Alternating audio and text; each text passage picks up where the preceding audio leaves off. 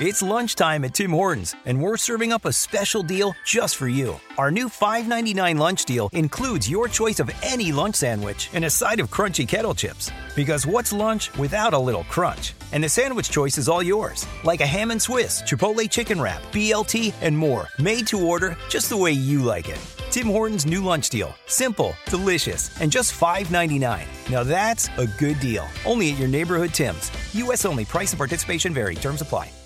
Here it comes again. Lunch. Will it be the same old, same old? Or are you ready to take a vacation from the ordinary with the new Jamaican Jerk Turkey Sub at Firehouse Subs? Freshly sliced smoked turkey breast, craveably sweet mustard sauce, and a hint of Caribbean seasoning. Just $5.55 for a medium. Save time. Order the new Jamaican Jerk Turkey Sub on the Firehouse Subs app. Firehouse Subs. Enjoy more subs. Save more lives. Participating locations, limited time only, plus tax prices may vary for delivery. This podcast is a member of the Voices of Wrestling Podcasting Network. Visit voicesofwrestling.com to hear the rest of our great podcasts, as well as show reviews, columns, opinions, and updates across the world of wrestling.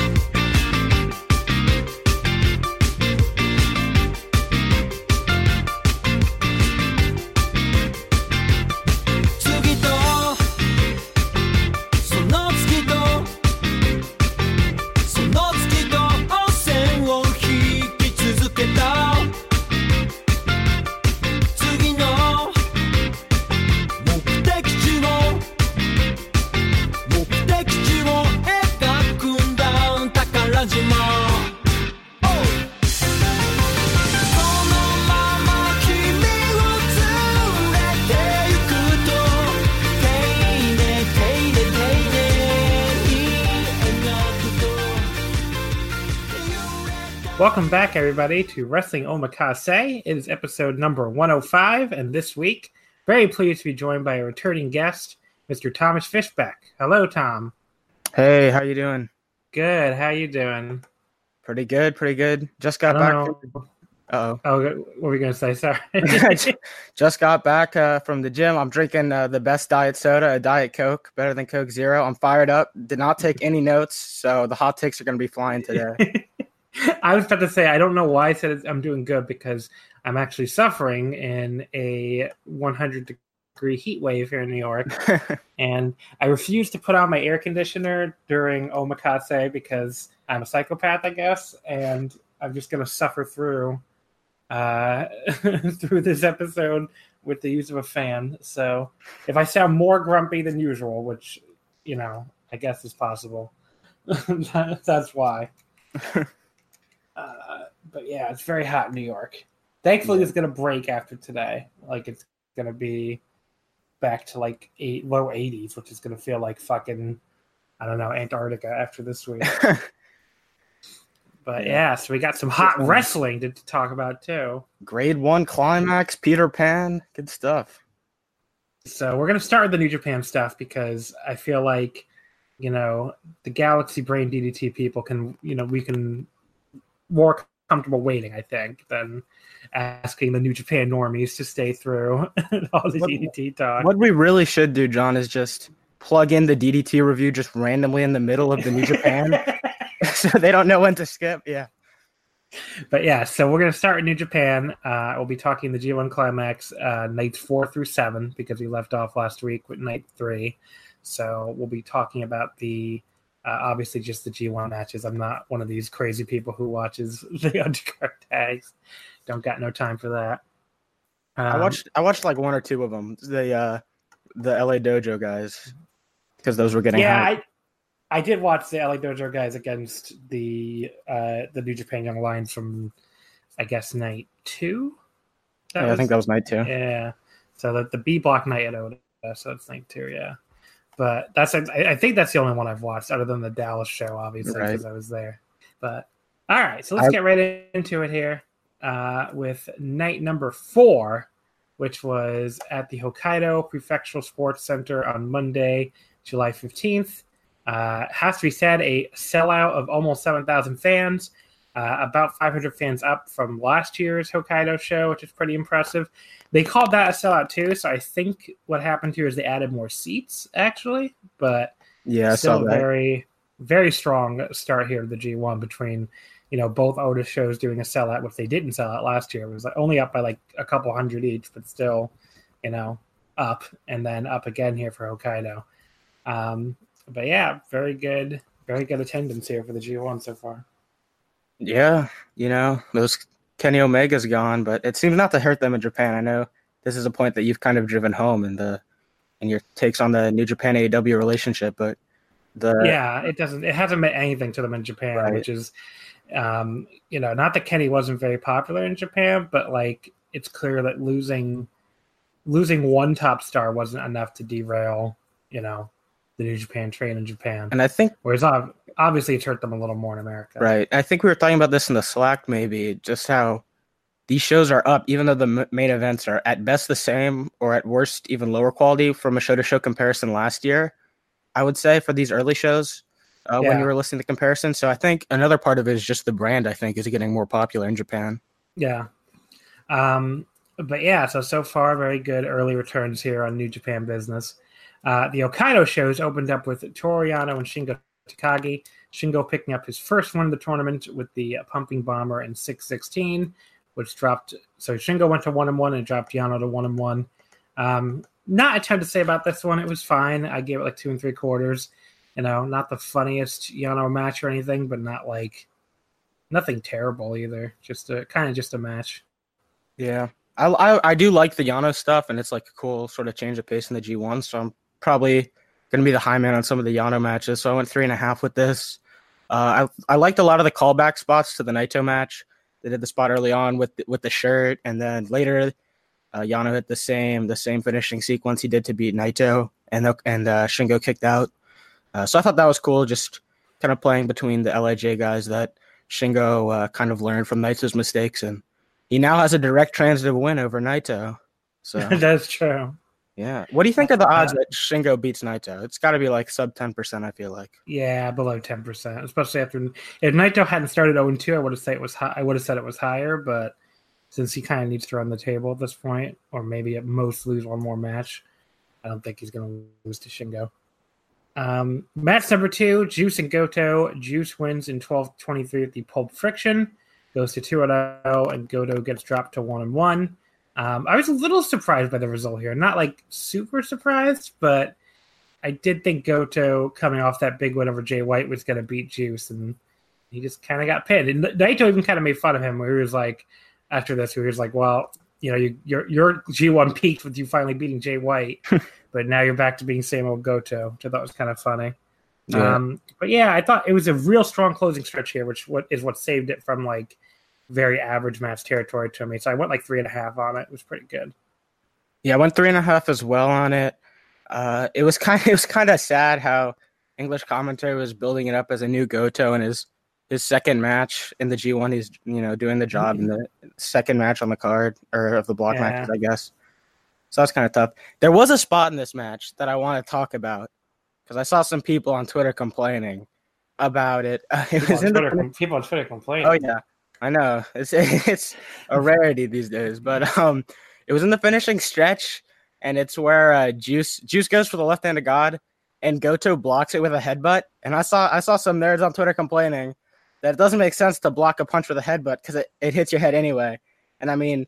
Here's my philosophy: if the move looks cool, it looks cool, and I don't know. I thought it was a cool looking counter, and uh, I'm fired up about about people getting getting angry on this random spot in the closing stretch. Yeah, I mean, look if you're if you're headbutting, you at least have like the motion right going for you. Like you're not just sitting there taking a punch. You're at least like you know battering back. Right. know. It, it's not like Goto like no sold the punch either. It was just that Juice also kind of sold it. And, Yeah. then and, and and then after the match, he like started selling his hand like he did last year. yeah. And uh yeah, So I don't know. Yeah. Take that, nerds. Yeah, nerds. No, I I hope they don't do the hand story with Juice again because they did. What did they do the year before? There was another like injury that he had the previous G1 too. I feel like. I don't. I, I think you're right, but I don't remember what it was. Yeah. But it wasn't I don't really don't don't Juice Robinson's 2017 G1 not like an all time memory for me. I have to say. right. Uh, the third G1 match of the night was John Moxley beating Jeff Cobb in 854 with a rope assisted DDT. Uh, moved him to 2 0 and dropped Cobb to 0 2.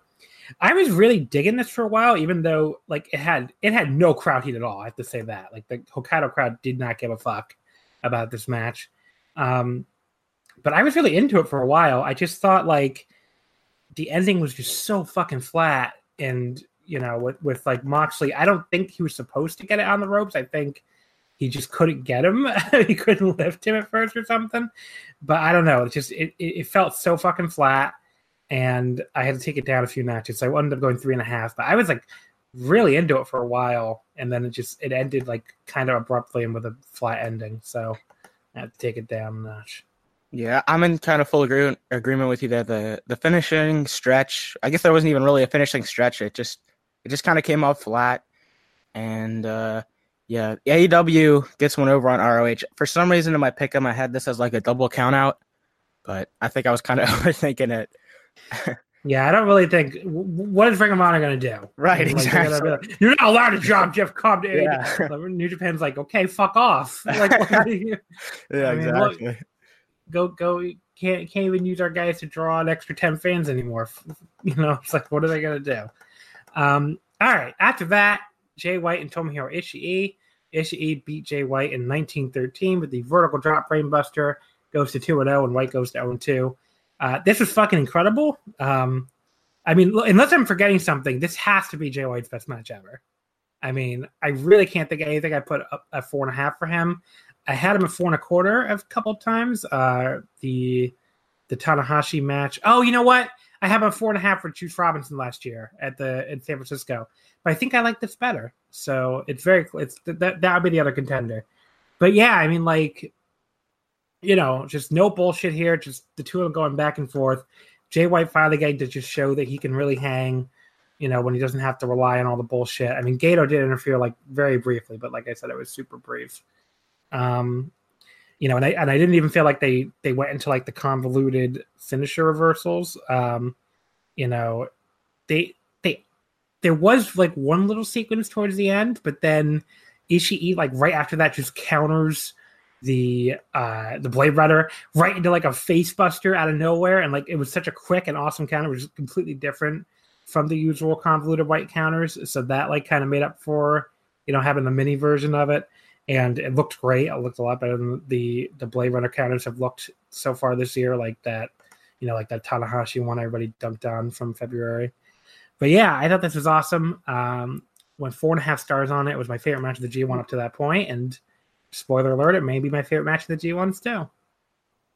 Yeah, I'm definitely lower on it than you. I went four stars on it, so still still a good match, but you know, sometimes you go four stars on a match and people think that like you hated it.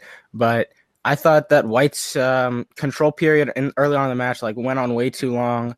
You know, I got I got kind of tired of it after a little while, and so I had to dock it for that. Um, but the finishing stretch was awesome. That uh, Blade Runner into the, uh, I guess I don't know, some sort of like facebuster flatliner that you mentioned. That was like a great spot and uh, I wasn't expecting uh, White to lose. So anytime you get a surprise result, I mean, that's always a plus for me.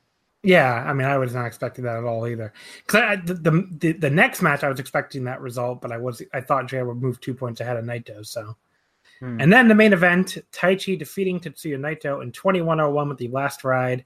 Um, you know that dropped Naito to zero and two and moved Taichi to one and one. First of all, yes, I people some people freaked out to this result. I have to say, the moment Naito lost to Yano, I was like, oh, he's losing to Taichi too. Like he's going 0 and 2. Like I ju- it just felt like that felt like as close to a guarantee as you could get, just because first of all, you have Naito losing to two people that probably won't result, you know, won't be involved in any tiebreakers at the very end for the block. And second of all, I mean, Taichi beat him. I mean, Taichi lost to him at New Beginning, so this evens them up, and maybe they can have a third match now for the IC title and or the briefcase. And third of all, it's just very Gedo booking to have Naito, you know, the guy who is probably at least going to win his block, start 0 2 and have to roar back. That's like very cliche Gedo tournament booking. So, I'm not really surprised at all by this result, even though it did cause some people to freak out. But there you go. Um, as far as the match itself, I'm a little bit lower than people probably ex- would expect me to be on this. I thought it was like surprisingly pedestrian for a while, like well below their awesome IC title match. Um, it didn't pick up for me until the Iron Fingers fake out. At that point, you know, there was some really sick shit like the the Gonzo bomb counter, the the Rana was really sick. And then I, I love Naito like paying Taichi back for all his cheating by like low blowing him the moment the ref's back was turned. It's just very yeah. Naito to do that. Um, and then there was like Taichi counter the Destino into the Black Mephisto. That was like an awesome spot.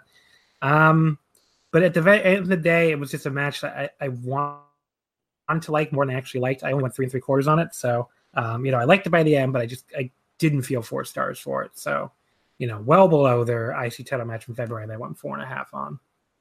Mm. Another match that we're, um, I guess, a half star apart on because I went four and a quarter on this. I really loved it. Um, and yeah, I think, I think kind of anybody that's getting upset over the booking. I mean, I wouldn't get too worried. Like Naito got the visual pin with, I think, the snowplow, uh, whatever that move's called, um, at some point, uh, in the match. It was like, I understand what you're saying about it being, uh, kind of slow early on, you know, uh, but I enjoyed it. Uh, the Taichi stick always works for me. Um, finally used the Iron Fingers, which I think should be like Taichi's Burning Hammer. Um, and so yeah, I loved it. Four and a quarter for me. Yeah, that was the first time he used the Iron Fingers, and he, right. that was first teased all the way back in like late February when Iizuka retired. So I did like that they saved that forever and then brought that out here. So my you, Omakase, by the way, you. Oh, go ahead. Go. go my ahead. Omakase debut was the show that uh that was a show that Taichi right. used the uh, Iron Fingers, or at least one of the shows we covered on that show. Yeah. Um, so to, to, your point, by the way, since you mentioned this, and I just have the tweet in front of me now, the the G1 main events last year were White Okada in the first three nights. In you know, we're counting Japan versus Japan. We're not comparing Dallas here. So the first three nights period last year were White Okada, Naito Omega, Tanahashi White. This year, the first three main events in Japan were Goto White, Kenta Tanahashi, Naito Taichi. I mean, you would have to say last year's three main events were like bigger. I don't even. I don't think anyone would argue that. I think it's pretty undeniable. Yeah, and this year the crowds were up, so that's right. pretty damn good. Right. That, you know, to to do you know basically you take out Okada and Omega and replace them with Kenta, uh, Goto, and Taichi since Tanahashi. yeah. Since uh, somebody did two, White did two last year, so that's why. But yeah, you take out those two and replace them with Goto, Kenta, and Taichi. I mean, that's pretty pretty impressive that those crowds are actually up. So there you go. Those Okada and Omega fellas got to learn how to draw, I guess. but anyway, so then we have night five of the G1 Climax from Korakuen Hall on Thursday, July 18th. Uh, this was the third A block night, the first of three nights at Korakuen. It opened up with Kenta and Lance Archer Kenta beating Lance Archer in 11:58 with the game over, which of course was his cross. It's basically just a crossface. Uh, he did use that on bigger guys in uh, towards the end of his Noah run as well. But I told I, I will be honest, I completely forgot about that move until he locked it in. I was like, oh yeah. But uh, yeah, this is uh, Kenta goes to three and zero, oh, maybe surprisingly, six points, and Lance Archer gets his first loss here and goes to two and one. Uh, what did you think of Kenta and Lance Archer? I was really high on this match. I think compared to the consensus, I really loved it. I went uh, four and a quarter stars. Um, I just I thought it was great. Archer was he's done good character work, you know, throughout the tournament. Um, and him him yelling like "You're Hideo, you're fucking Hideo" uh, instead of Kenta. I mean, I thought that was like that was funny. Uh, and then Archer for for I think he's what he's over forty years old, right? Um, yeah, Archer's like 42, I believe. Yeah, he was doing some crazy shit throughout this match. Uh, and then Kenta was like, I don't know. I, I can see sort of some of the criticisms of it being like sort of a quote unquote like standard match, but I mean, with Kenta, you know, it's I still have the novelty factor of him being back, him using the game over. I really popped for that. Uh, so yeah, I did I did really enjoy this match, and I'm definitely going to be higher, I would assume, than you at What'd four and a quarter. Four and oh, a yeah, quarter. Yeah, I was only three and a half. I thought it was yeah. good, but I just didn't. It didn't blow me away like it blew away some people. Mm-hmm. Uh, the next match was Sanada and Evil, the Lij battle. They're both one and one going in, and Evil's the one who got the win to move to two and one. Uh, he won in eighteen eleven with the Evil. I, I thought people picking Sanada here were kind of nuts because I was like, well, Sanada won two years ago, so Evil's clearly winning this. Mm-hmm. Um, but yeah, this is this is awesome. Um, I went four stars flat The only thing I took it down for was it was a little bit flat or a little bit dull early, and I thought the Skull End counters uh, towards the end were like a little more, even more contrived than that. The counters for that can usually look, but everything else was great and had a closing stretch that built built super well. Um, you know, I love I love Sanada's like new, you know, new offense like the the Tiger Suplex. He does a really great Tiger Suplex, and just you know him playing to the crowd versus you know what he used to be doing It's a very cool contrast for Evil here. So yeah, that was that was great. Um, and then like the, the very end where you know they're going for all those inside cradles, and then Evil just like fucking decapitates him with the lariat, and then hits the the Evil for the pin, the STO. After Sanada kept evading him before that, just felt like the perfect ending. So that elevated to four stars for me. Very good match. We're differing a lot more than I thought. I think generally we have pretty similar takes, but we're differing a lot early on. I was only three and a quarter on this. Oh, um, yeah, I was pretty. I was pretty low. Um, I the the cold skull counters throughout were kind of that contrived. I think is the is the word you used, and I think that's the right word um, to use for it. Uh, just early on, it didn't hook me, and I think that's a lot of what wrestling is. Is like if a match doesn't hook me, I feel like three and a half stars is like kind of the cutoff for like okay, this match hooked me, and this match just it didn't connect with me, which it should for you know all the history with the guys, but the the move stealing, while it made complete sense for the story, it still just felt contrived to me for some reason, even though I understand what they were going for. Um, but yeah, you know, sometimes stuff just doesn't connect with you, and this just didn't connect with me, so I was three and a quarter on it. Uh, and then we have Kazuchika Okada beating Bad Luck Fale in 10-15 with his sit-down roll-up. Uh, moved him to 3 and 0 and dropped Fale to 1 and 2. This fucking sucked boy, this fucking sucked. um, the live crowd, first of all, I have never seen a Korakuen New Japan crowd in years give less of a shit about an, like an angle than they gave a shit about Fale's pre-match attack on Okada. Like they Okada just kind of like comes falling through the entryway and Fale's behind him, and Korakuen did not make a fucking sound. They did not give a single fuck about this. So there you go. Um, the only thing of value in the first five minutes of this match was Red Shoes making fun of Fale's salute pose. And that was like almost exactly five minutes into the match and involved the referee. So yeah, this was really bad. Uh, number two thing was Okada doing a sweet dive, and the dive gets to the one star because this was so bad. I couldn't believe people thought this was pretty good. I'm like, what fucking match were you watching? It was like Fale clubbering Okada. Okada barely looked like he gave a shit to sell which I can't blame him, given he was in there with a guy also didn't give a shit. I mean, these two have had good matches before. Like they had a good match in fucking February of this year. So I couldn't, I just couldn't believe how bad this was. One star, fucking sucks. I'm gonna be honest. I, I literally don't remember anything from this match. Oh yeah, the finish looked bad too. it looked like Fale's shoulders were barely down. Why did people think this was like even okay. This fucking sucked. I, I honestly have no recollection of this match. I wrote down two and two and a quarter stars for it, which I guess, according to you, seems pretty high. Way too high. Way too high. Um, I'm not surprised that Red Shoes was kind of the spot of the match. Though there was the uh, the Fale match last year. I think it, I think it was against Tanahashi, where uh, Red Shoes flipped on uh, flipped Fale off and refused to count the fall. Betches yeah. always has some good interactions with Fale. I feel like because Fale like was he was doing the salute pose and put and doing yeah. trying to go for the one foot cover. And yeah. Red Shoes sometimes will refuse to count those one foot covers. Mm-hmm. He was like, "No, I'm not doing that." And then he does this. He did the yeah. salute mockingly. He was like, "No, has to be like pinfall." And he did like the pinfall motion. But yeah, it was awesome. Uh, Red Shoes was the highlight. What was not awesome was this fucking match. So moving on, uh, the semi the semifinal. Hiroshi Tanahashi and Zack Sabre Jr. Battle of the windless wrestlers here. Uh, Tanahashi defeated Zack in 1356 with a jackknife hold, moved him to one and two, and dropped Zack to 0 and three. Uh, this is fucking awesome. Um, yes, you know, I really, I first of all, I love when Tana gets to mat wrestle with Zack. Like he's not great at mat wrestling, but he's a little better than some people want to give him credit for, and especially his facial expressions are so good. Like at one point, he had this facial expression when he was about to like counter and get Zack in a heel hook, where he got this like shit eating grin and it was so great. Like I want to use that as reaction shot when I'm about to like like own somebody on Twitter or something. And it was just like he had this grin and for a long time before he got the actual heel hook. It was just so awesome. I'm like cracking up just thinking about it. Um, they had a great fight over backslide positioning, and I'm not being sarcastic. It was awesome. And you know, there was like a callback to the New Japan Cup finish with Tana almost rolling him up again. And then we transitioned right into Zack going for the arm like he did at MSG. So that was also a really good callback. Uh, and then, but this time Tanahashi made the ropes.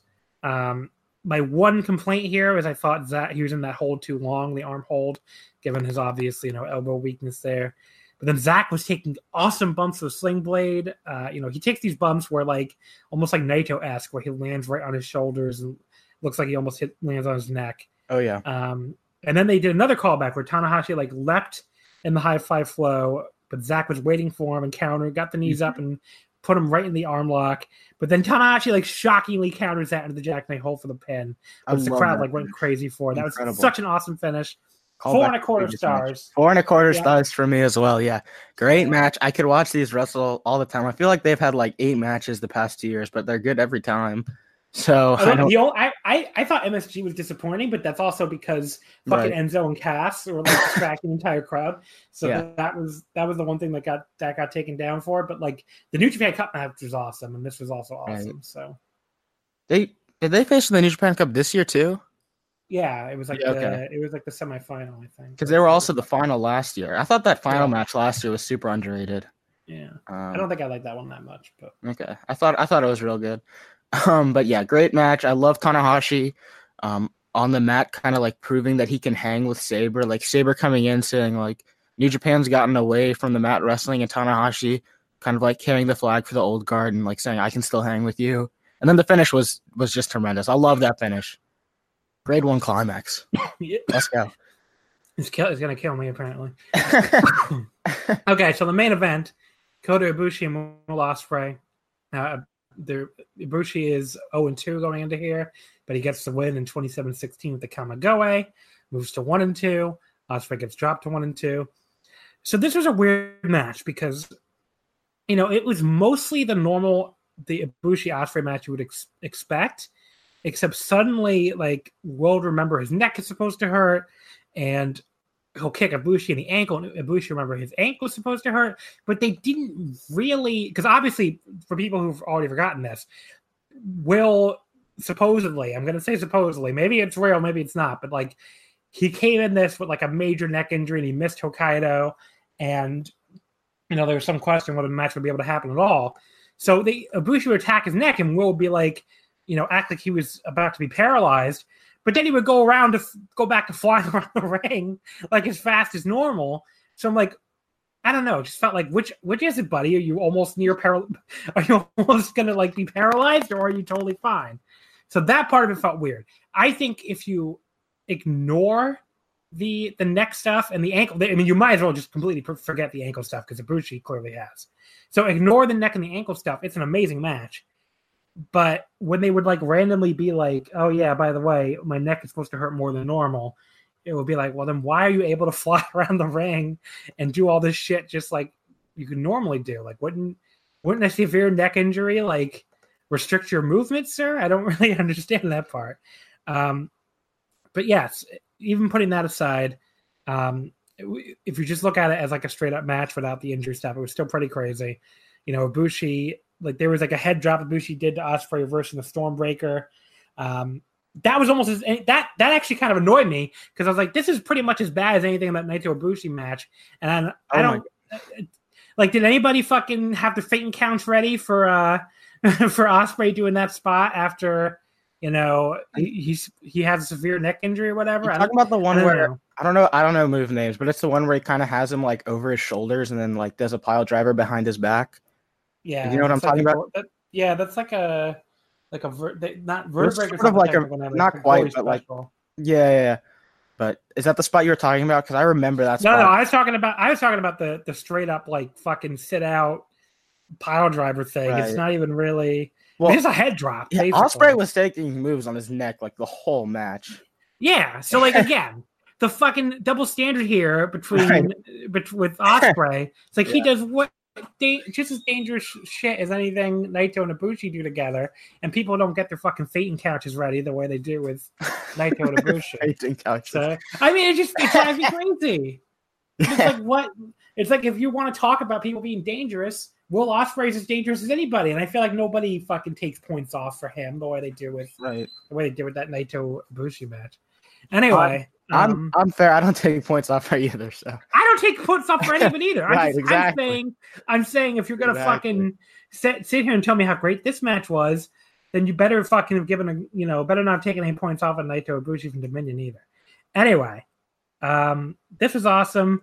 I love when Kota just hung Will upside down in the corner and just started slapping him. That was awesome. all back to the Um, Kingdom match. When he, when Will like didn't do the, he just hit the hidden blade without the ten hour long setup and Yeah. just rolled him with it after he rolled through the swan Looks dive so much better. Yeah, that it looked a million times better actually. Yeah. Yes, that was awesome.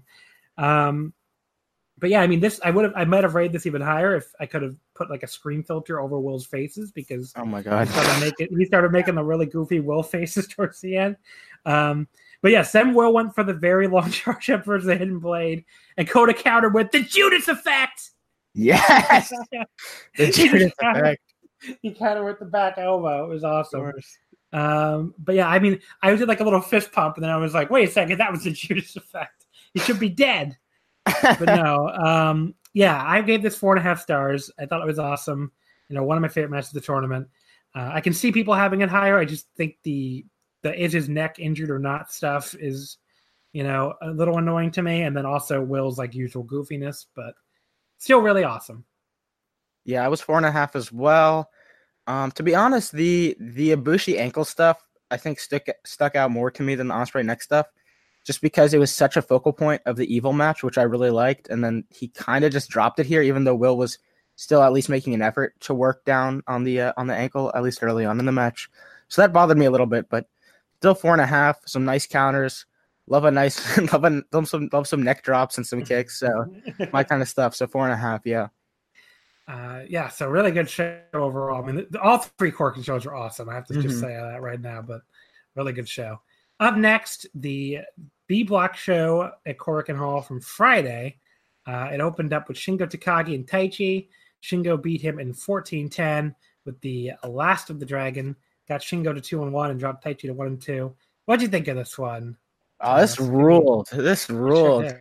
I went four and a quarter, and I I almost went four and a half with it. It was really good. Um, lots of nice near falls. I mean, I came in not sure who was going to win. I thought Taichi had a chance to win. Second match in a row, Yeah. actually, I just realized where Shingo gets the win over the guy that Naito just lost to. That's Um, true, yeah. Yeah, very good match. Some people This in the felt like a. oh, right. sorry, sorry. Uh, No, some the people, people some people in the Voices of Wrestling Slack still can't admit that Taichi's good. Yes, but it's the okay. anti Taichi propagandists are getting more and more desperate. It's like every They're time so Taichi has a great match, every time Taichi has a great match, Yeah, carrot somehow- or something. Yeah. 100 percent on the opponent. oh, it's all Shingo. Taichi's just a lump of meat. Like, how many fucking great matches does this man have to have this year before you'll give this man some fucking credit? And they're not I mean, even like it's not even like it's you and me that are saying they're great matches. Like these are consensus great Yes. matches. I Yes. yeah, I don't know. I, I love this. I mean, fir- first of all, I think Shingo may have said Taichi Okaide at one point, like basically like Taichi go home really fast when he went for the sliding forearm, which I thought was awesome. Um, and then Fighting Spirit Taichi with the backdrop no sell was another highlight of the match for me. And then they had like there was like a long trading of axe bombers. It just felt like a very old school Puro slugfest. And Taichi kept nailing those high kicks and the enzuigiri. You know, it was just a really awesome match. Um, and Korakuen was going absolutely nuts for this too. So yeah, I went four and a quarter as well. Mm-hmm. right. Just loved it. Absolutely loved it. also, let me let me let me get a shout out to Robin Reed. We had the uh the the vote in the uh, VOW Slack about whether Taichi was good or not, and he deletes the post right as someone is going to take the lead for the Taichi is good sign. I mean, major respect for that, but great play. the anti the anti Taichi propagandists are It is. getting They can't admit more it. desperate. They can't admit it. Yeah. They can't admit it. You hate to say it. You really do hate to see it. Yeah. Juice Robinson and Jeff Cobb. Jeff Cobb defeated Juice Robinson in 1321, but the Tour of the Islands gives him his first win to one and two. Uh, Juice drops to two and one. Um, okay, I didn't like this very much. Um, you know, I just thought it was. the- Was this the match with like the long extended like uh, pulp friction counter sequence? Yeah, and like yeah, that's the only thing I remember from this match, and that was like really were- bad. it looked like they were fucking swing dancing.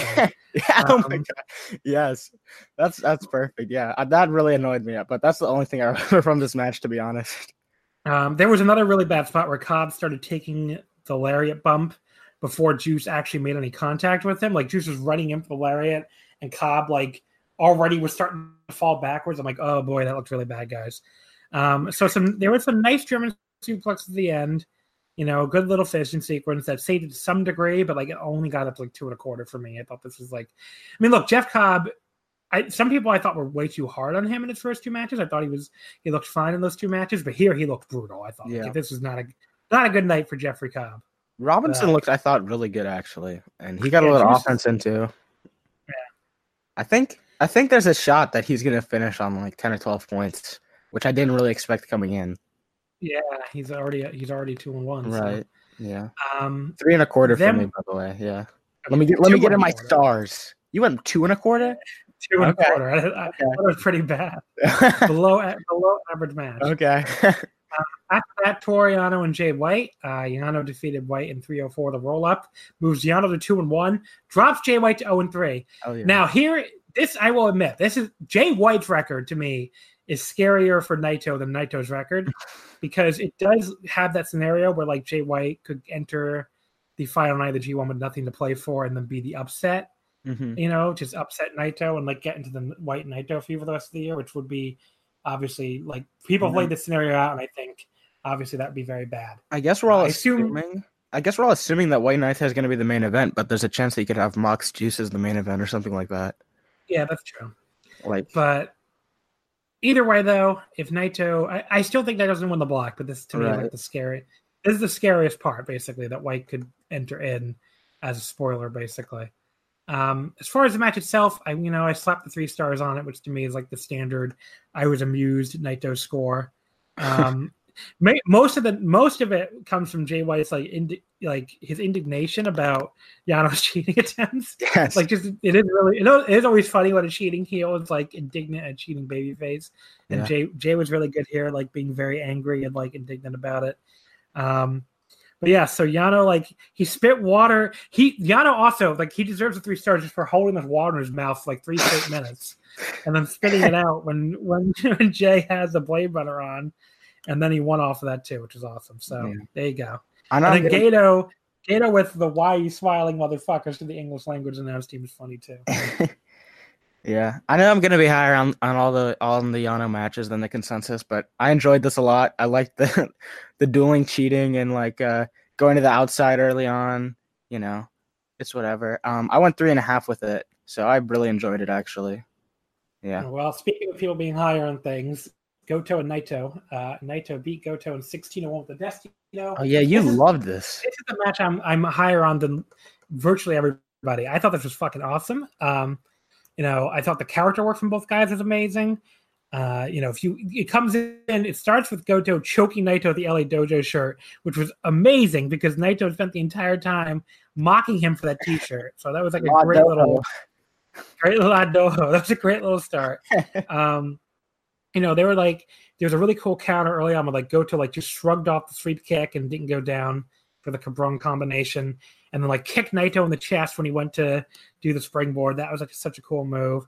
Uh, then Naito did the leg snap on the apron, and then you know like Goto do the leg selling. Um, but then you know we got the like a running corner drop kick on the leg, which was looked brutal. Um, but yeah, and, and then Goto, I, I saw some people say that Goto dropped the leg. I don't really agree because he would he would keep dropping Naito on his bad knee, but he would like collapse and sell the leg at the same time. I thought like his his selling the leg was actually really good. He did kind of forget about down the stretch, and I, I took points off for that honestly. But like for a while, he was selling the leg even while he was doing like you know these these leg based moves. Um, but yeah, like there was a big reversal sequence that looked a little awkward, but then there was this amazing counter DDT by Naito that I think that I thought almost totally made up for it. Um, but yeah, I mean, I went four and a half on this. So I was way higher than everybody else. I thought it was great, amazing character work by both guys. awesome selling by Goto. I thought Goto was like incredible in this match, and I just thought it built super well to the finish. So uh, it wasn't quite my favorite match of the tournament, but it was close. So there you go. Yeah, it was three and three quarters on it, so obviously I hated it. Um, yeah. But yeah, good character work for both guys. I think that was the one thing that stuck out to me the most.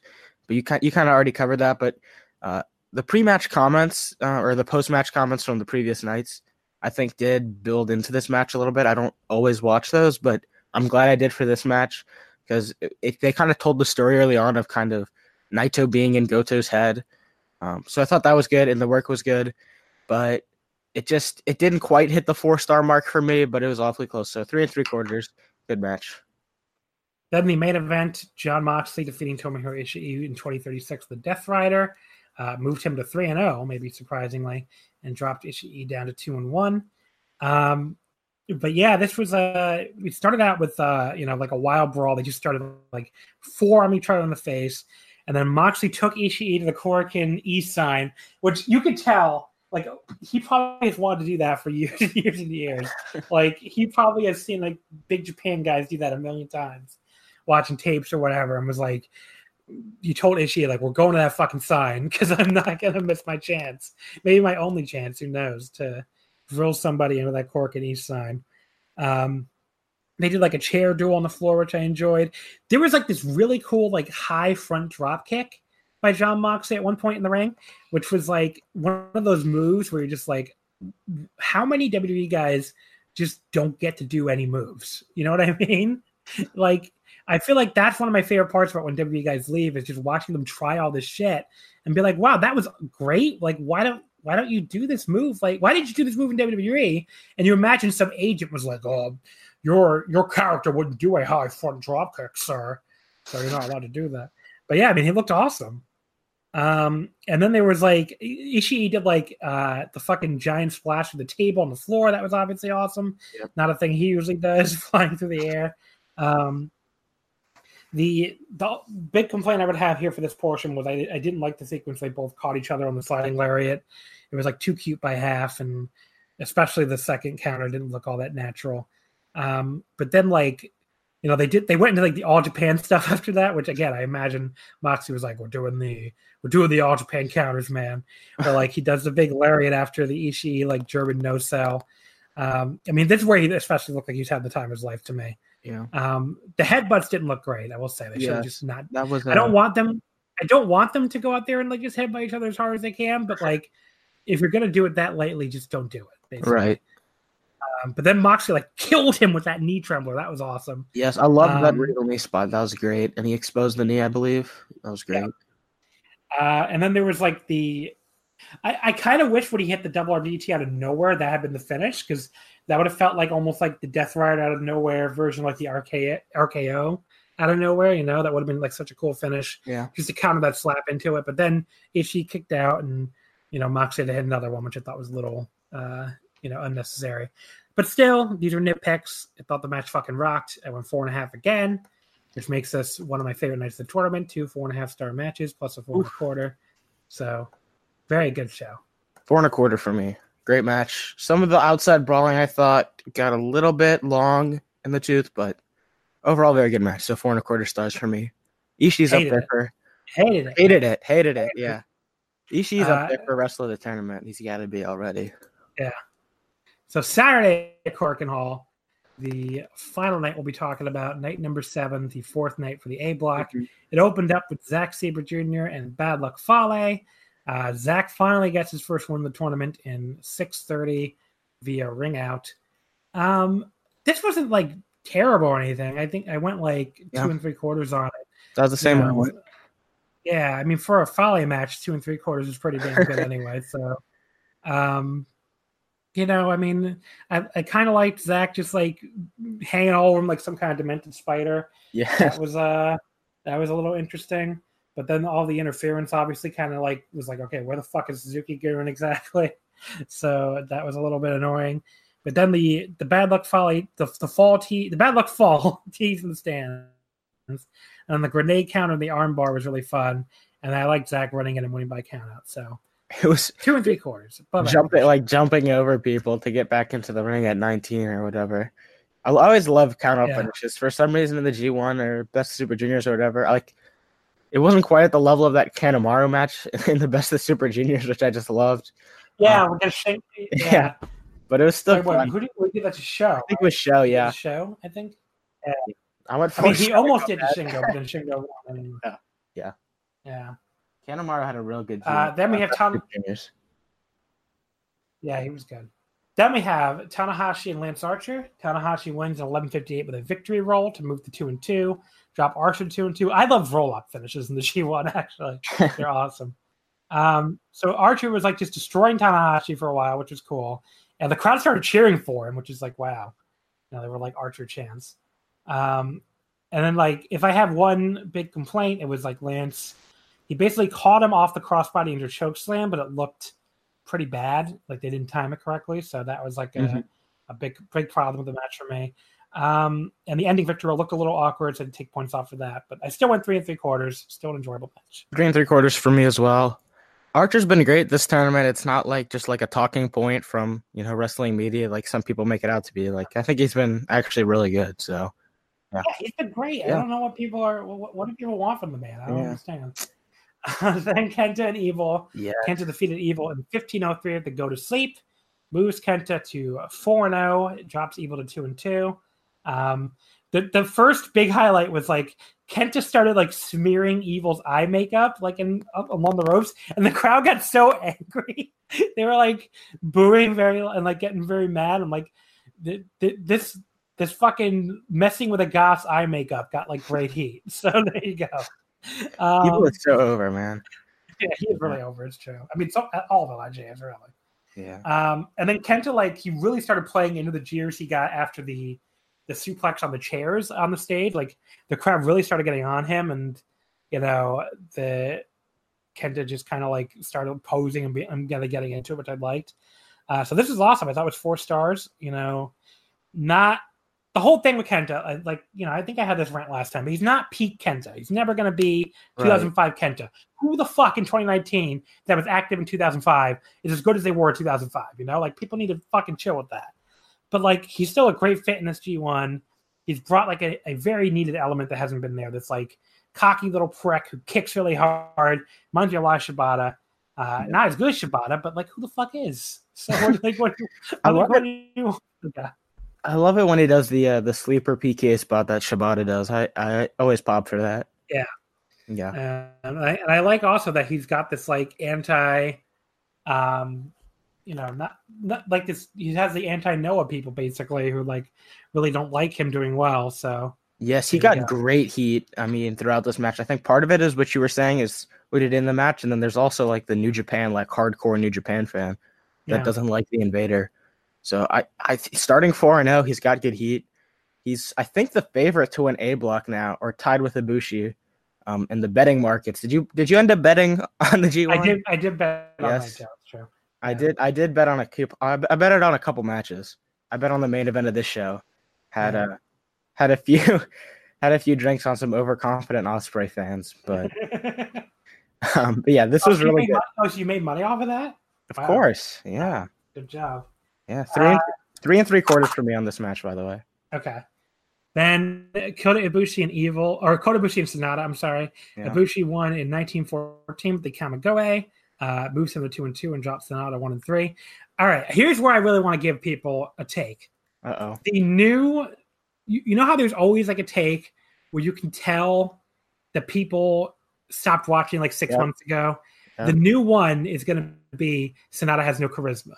That's gonna be the new take where you can tell. It's like, oh, you stopped watching and you don't you don't actually know what Mm-hmm. You watch New Japan through the gifts. you watch New Japan to the gifts and you haven't actually watched the show because Sanada has tons of charisma and like first of all he always had charisma. He just expressed it in a different way. But now he's not trying to be Mr. like antisocial anymore. Like he's leaning you know he's playing to the crowd like crazy. If anything he's playing to the crowd maybe a little too much more than anything but like the crowd's really into him and he has plenty of charisma. So anyone who said anyone who said gives you that take you can probably safely ignore them. Like they don't actually watch New Japan anymore.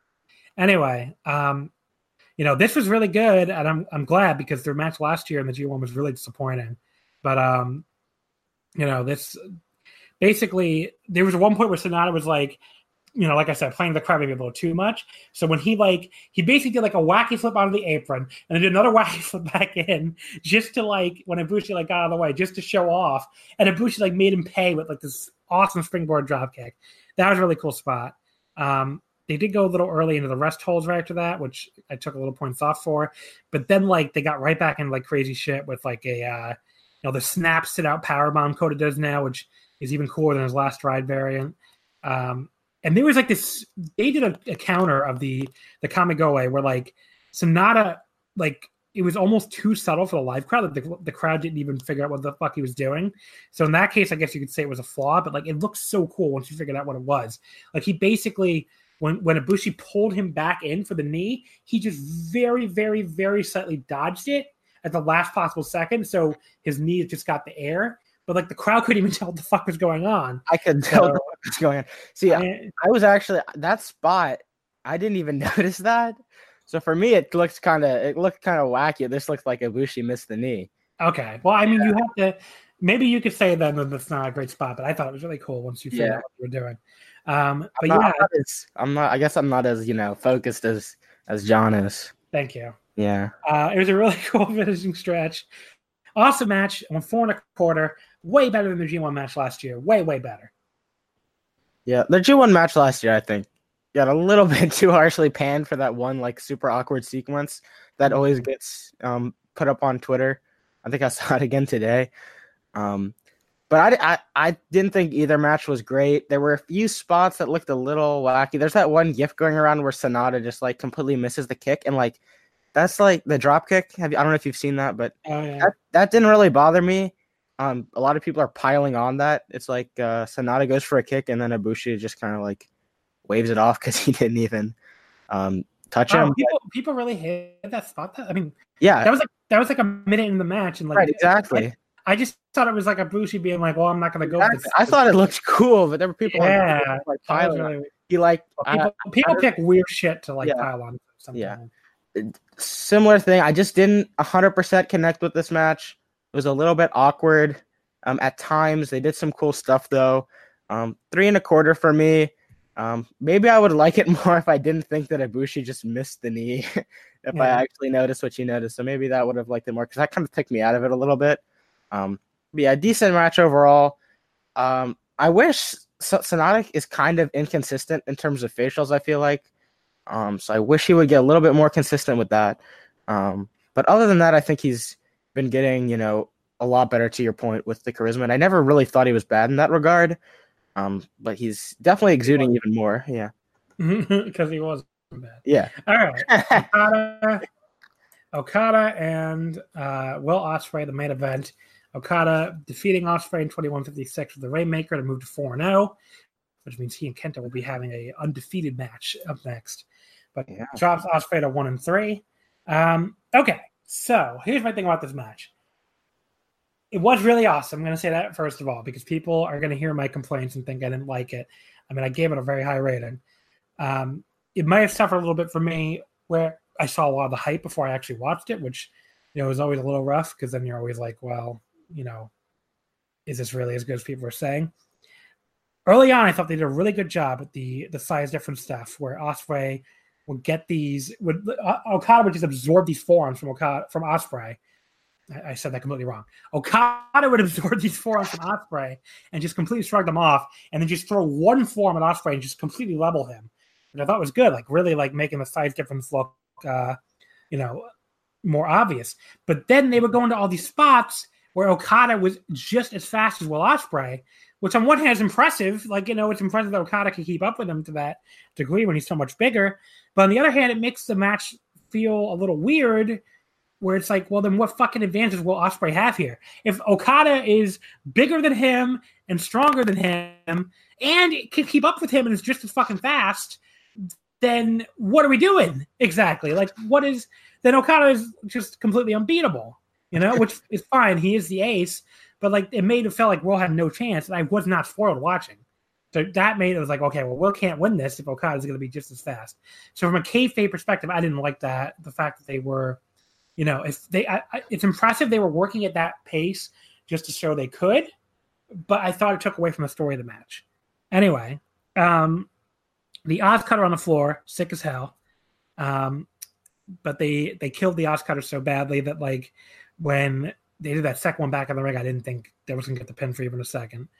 Um, there was like a there was like a German counter by Okada of like the super corner version of the OsCutter that didn't Yeah. look that great. It could could have looked better. But then Ospreay did the Spanish fly count of the Rainmaker, which was fucking perfect. And Korakuen thought that was the pin, so that should tell you how perfect that looked. Um, oh, they thought the, the shooting star was the pin, which I couldn't actually couldn't believe they were they bought that so to that degree. Okada's Uh, really good about like waiting right till the end on those near falls. Yeah. Mhm. Um, and then there was a tombstone by Will and Okada, which I thought looked really dangerous for for them to do that tombstone with that height difference. Uh, Uh, it looked brutal, so that's good. But I, just, I would not have I would not have risked my my champion's neck on that tombstone. Um, and then, but then there was like a quasi rainmaker counter, the Stormbreaker that like looked really sick, way better than the earlier Stormbreaker counter. Um, and yeah, and then just by the end, I thought it was four and a half stars. I totally get why other people had it higher. You know, I'm, I'm not surprised it got a lot of four and three quarters and five stars, but mhm. um, like I said, the the you know I think I laid out my flaws with it pretty well, but still four and a half star match. So I fucking hated it. I guess you know. Whatever. yeah. I, I must be real low on it then because I went four and a quarter. Wow, I really hated it. Yeah. Really hated it. Yeah. But uh yeah, this was the type of match when like when I was watching it into the closing stretch, I knew for a fact that there were gonna be people that went, you know, way higher than me, like four three quarters plus. I Um, saw a lot of fives. Too. yeah.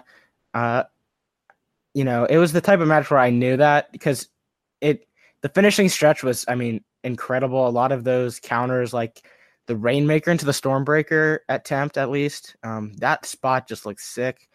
Um, a lot of nice counters, a great finishing stretch, but it was the type of match where it had that, and kind of the first like half of the match was almost nothing. Like I, uh, the first half of the match, I almost like actively disliked in a way. Mm. Um, yeah, I don't know. I feel like not a lot of people have said that, so maybe I'm out to lunch there. But it kind of felt sort of dry and like it felt like this Ospreay kid is like. It felt like Okada was just not, he. It wasn't even like he was doing the cocky Okada thing. Really, it was just like he was better than uh, than Ospreay, and it was just kind of him like beating down Ospreay in the first half of the match, which makes sense for the story that they were telling. But from a match quality perspective, I thought uh, I didn't really like it as much. Yeah, I mean, I almost thought they made the gap between them look too big. Like, Right. With like Okada being just as fast as well in a lot of spots, and Uh-huh. obviously having the the strength and power advantage, it's like, well, Will just can't hang with him, which is fine. But then it's like this is supposed to. I mean, I thought they would make this one be a lot closer, and it just felt like, well, Okada's still like on a way be- way higher level. So, all right. So Can we can we talk about the take that Ospreay could stop wrestling today and he'd be the wrestler of the year? can we put? I know we had like an hour long debate in the Slack about this, but that was I know. I really don't ever want to talk about it again, honestly. yeah. But come on, come on. I don't know, but yeah, I mean, look, people people are gonna like what they like. Right. There's no point in you know, and I, I'm sure he is gonna win Wrestler of the Year. of course, of course he's going to win, right? Yeah, but like you know, I, I just think it's a little it is a little silly that people refuse to acknowledge that working working in certain places gives you a huge advantage. Right. if you work in Europe, you work a lot of singles matches um, that get like a certain profile. And especially if you work in New Japan and Europe, you're going to have this crazy, you know, uh, what's it called? You know, this crazy uh, G one backlog of, yeah. oh, this crazy like backlog of matches that people are just going to be like, whoa, you're way, you're just way higher than me on every, Right. like, like this, you know, and I, I get it, you know, maybe, maybe that that's just you know fair is not really a thing it just Yeah. feels like that's you know it's like what what is what is Kota Ibushi supposed to do about the fact that Will got to work the best of Mhm. Super Junior and Will got to work the G1 and Will got to do all these matches in Europe Right. it's like there's really nothing he can do about that that's um that's what I brought up is that like, and I kind that's what started the whole thing. Is I said like, okay, I think Kota Ibushi's had just as many or more good matches as Will Ospreay, but even if you think Will Ospreay's had more, he's had 34 singles matches to Kota Ibushi's 10, and they're you know I mean, people are gonna like what they're gonna like, but if you can at least acknowledge that Ospreay's had, you know, so many more chances, it's not like, oh, he's getting booked and Ibushi's not getting booked. Like Ibushi has an exclusive contract. Ibushi's a heavyweight. He's not gonna go work progress in the best of the Super Junior. So I don't know. I feel like people need to take first off quality over quantity. I don't really care if you have 23 and three quarter star matches. Like if you're talking about most ascending wrestler, I really care about the high end stuff. And also, I think people need to take into account opportunities. Like someone like Cerise had 10 matches make tape this year. Um, that's not really her fault. um, so I don't know. It's whatever. It is whatever. yeah. All right, so let me give my ranking so far of the G1.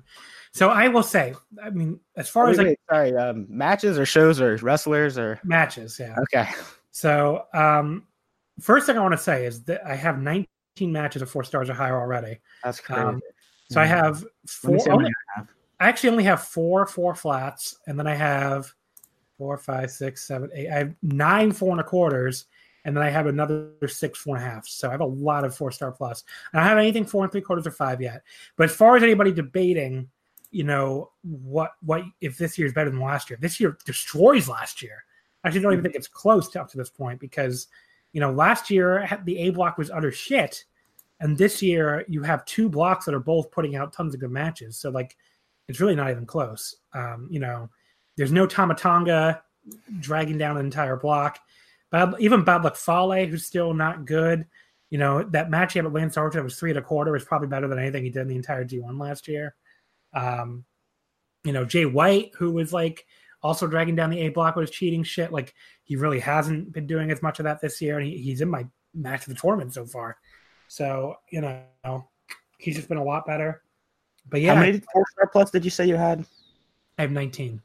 19. Okay, I have 17. So I guess that's not as crazy as it take as I thought it was. Yeah, Yeah, it's been a really great tournament. yeah. I mean, we're only a third of the way through, and it's already been really awesome. Yeah. So I am going to read my top 10 here, which are all so the, the top six are all four and a half. So it starts with Tomohiro Ishii versus Jay White from Hokkaido in first place. Then Kota Ibushi versus Will Ospreay from July 18th in Korakuen in second. Naito versus Goto July 19th, Korakuen in third. Moxley versus Ishii July 19th, Korakuen in fourth. Okada versus Ospreay July 20th, Korakuen in fifth. Okada versus Tanahashi July 6th in Dallas in sixth. Then you get into the four and a quarters. Kenta versus Tanahashi July 14th, Ota City in seventh. Evil versus Ibushi July 14th, Ota City in eighth. Juice Robinson versus Shingo July 13th in Ota City in ninth. And Sanada versus Zack Sabre Jr. July 6th in Dallas in 10th. So Mhm. those are my top 10 so far. Uh, All right. um, go ahead with yours. Okay. Um, okay, we'll do it. We'll do it live. I'm doing it on the fly here. Um, so number one for me would probably be Evil and Kota Ibushi still at four and a half. Love the ankle work in that match. That's from day three. Um, number two would be the only other match I have at four and a half so far. I've been, I've been real stingy. It would be Ibushi and Ospreay um, from day five. Number three, I would probably throw Okada and Ospreay from day seven. Number four, I'll say Taichi and Shingo from day six. Number five would be uh this is great audio. Number five will be Juice and Shingo from day two. And I'll cut it off there. So yeah.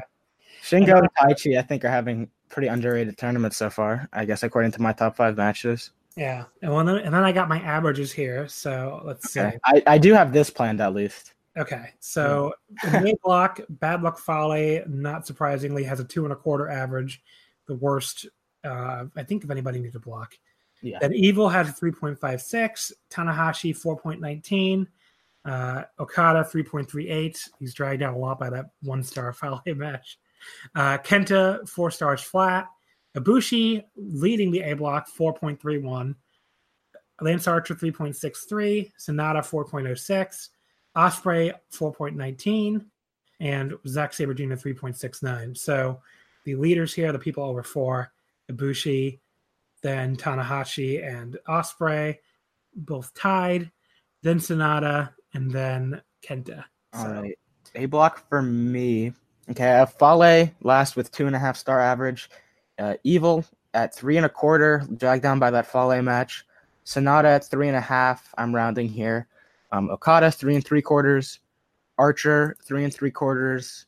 Um, Sabre three and three quarters. Uh, Kenta four stars, Ibushi four stars, Tanahashi a shade over four stars, and then Will Ospreay number one in the A block for me at a 4.13 average. I'm gonna try to read mine in order too. That makes more sense, probably.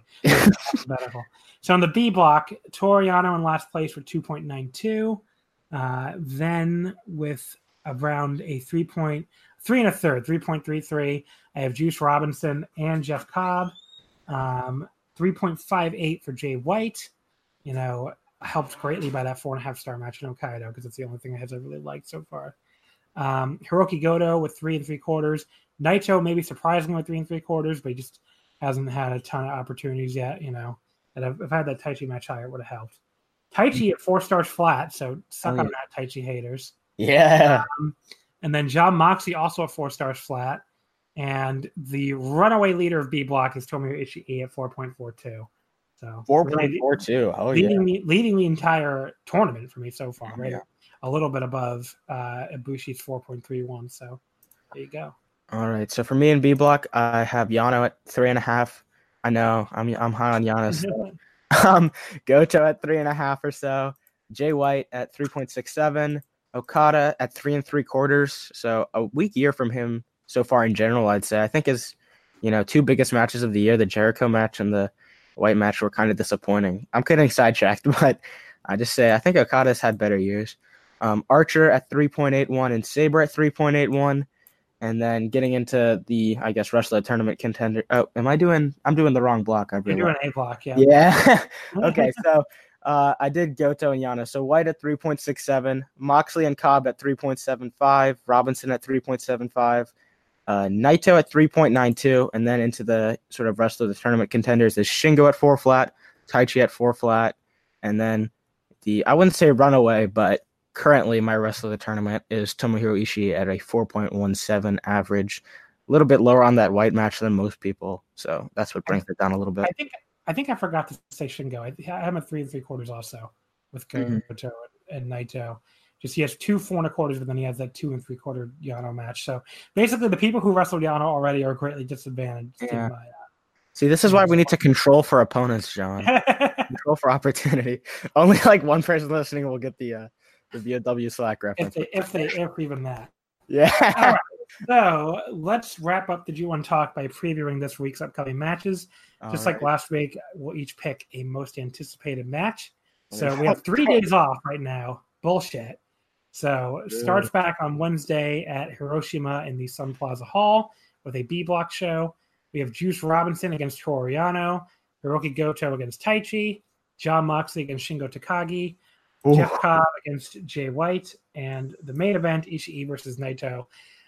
Moxley Takagi will be great, but I like Naito and Ishii, especially the year Ishii's having. I mean, those two never have bad matches and often have like amazing matches. So I would be shocked if that's not one of the best matches of the tournament. Yeah, Ishii and Naito as well for me. I think they had a great match last year. It was a Korakuen main event, if I recall correctly, that I thought was kind of got lost in the shuffle by the end, but I thought it was a tremendous match. Yeah. Uh, that's got to be number one for me. Shout out to Umino and Tanahashi against Narita and Ibushi on this card. Oh yeah, wow. If they put in effort, that could be good. Yeah. Especially after three days off, I'll be like in the mood to maybe watch the card. Yeah. Too.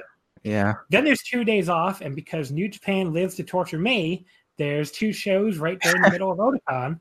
So, which by the way, if you're going to the largest East Coast anime con in the United States this weekend, Otakon, you can come see me host the New Japan Pro Wrestling panel next Friday um, in, I believe, panel room six. But you can check the schedule, 8.15 p.m. on Friday. Come see me talk all about New Japan. We're gonna play Ibushi Naito from Dominion. I'm gonna make everybody fucking squirm. It's gonna be awesome. That's perfect. Oh, uh, I love that. We're starting right with the German. So Nagoya Saturday and the Aichi Prefectural Gymnasium. This is the A block show of the this week. is a nice card. The only one. Kota Ibushi versus Lance Archer. Will Ospreay versus Bad Luck Fale. Evil versus Zack Sabre Jr. Hiroshi Tanahashi against Sanada. And the main event, Kazuchika Okada against Kenta. Both will be entering 4 0. Uh, I mean, this card, like you said, looks really cool. I mean, there's a lot of shout outs here. Shout out to Evil and Zack. Had a really cool match earlier this year. Shout out to Tanahashi and Sanada had a really good match earlier this year. I think we'll probably have another really good one here. Mm-hmm. But I have to go with Okada Kenta. I'm just really curious as to what they Absolutely. Yeah, it's the main event. It's got to be the main event. Who, who, do you think wins that match? Both guys four and zero. It's gonna be Kenta. hard. You think Kenta Kenta. wins? Yeah. Starting out five and oh. zero. Yeah, Oof. and I think he's gonna crash after that, but I think he's gonna start five and zero and like I, th- start I. I, I mentioned it earlier when I was mentioning that I won money on the uh, Ospreay Okada match, but Kenta on that on the gambling website has moved into a joint favorite with Okada and Ibushi for a block, and I wouldn't be too surprised if he won the block at this point. yeah, He's getting that big of a lead.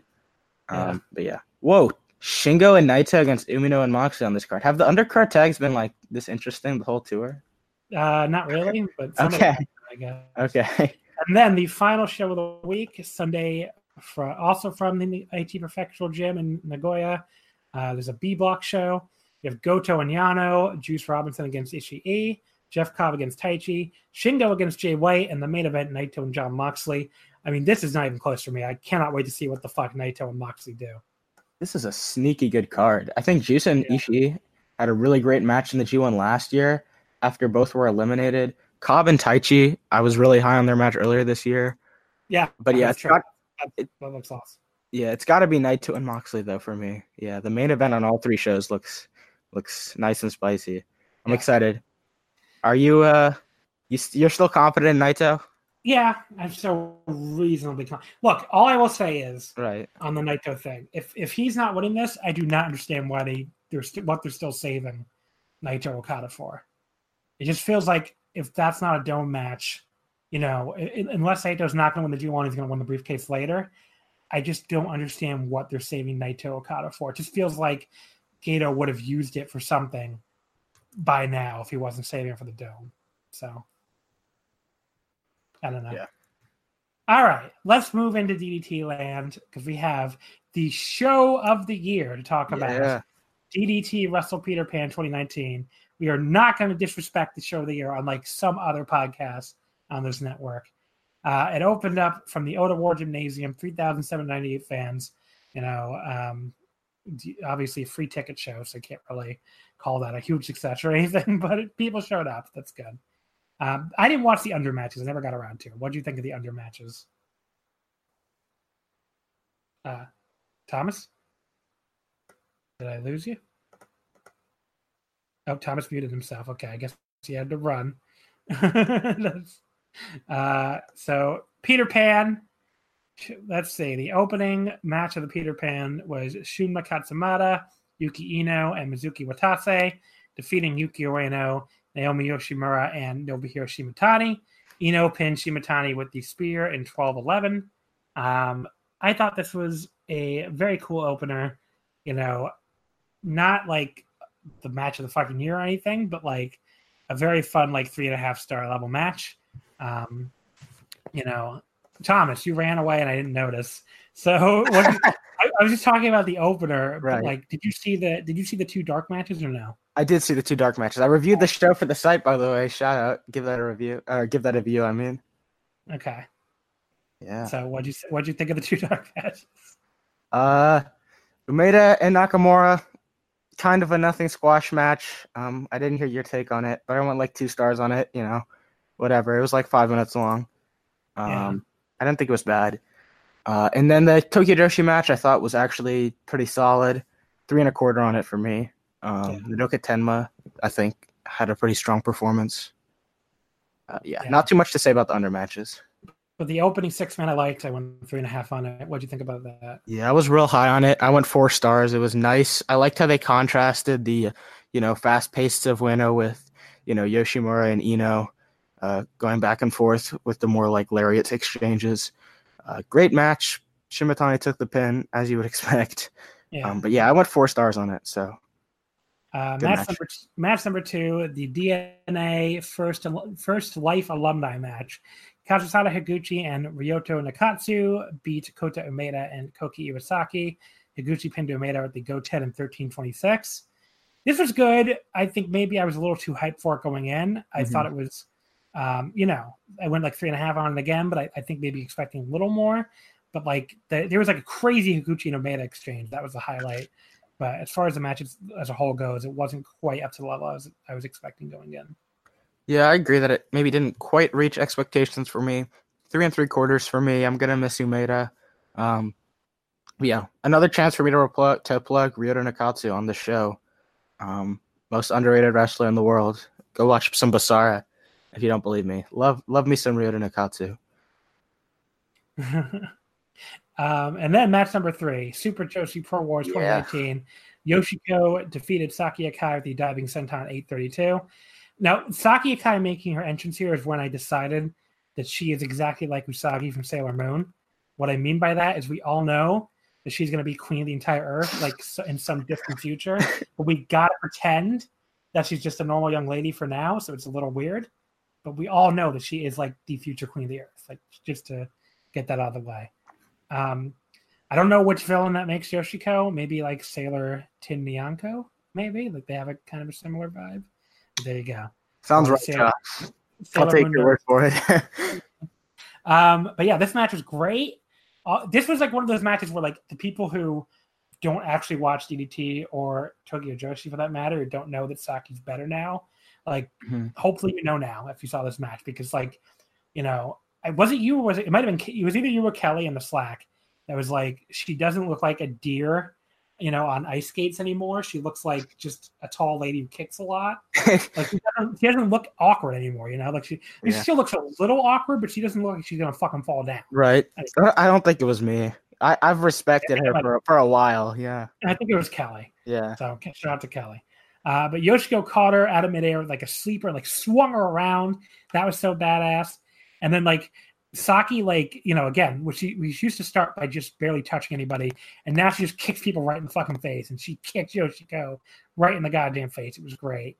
Um, it was three and three quarters, better than almost anything. The only match on the AEW show, because I watched it on the same day, the only match on fucking, uh, I don't remember the name of the show now, Fight for the Fallen, that I would even, I would even consider better than this match is maybe Kenny and CIMA, and it's close. I gave them the same rating.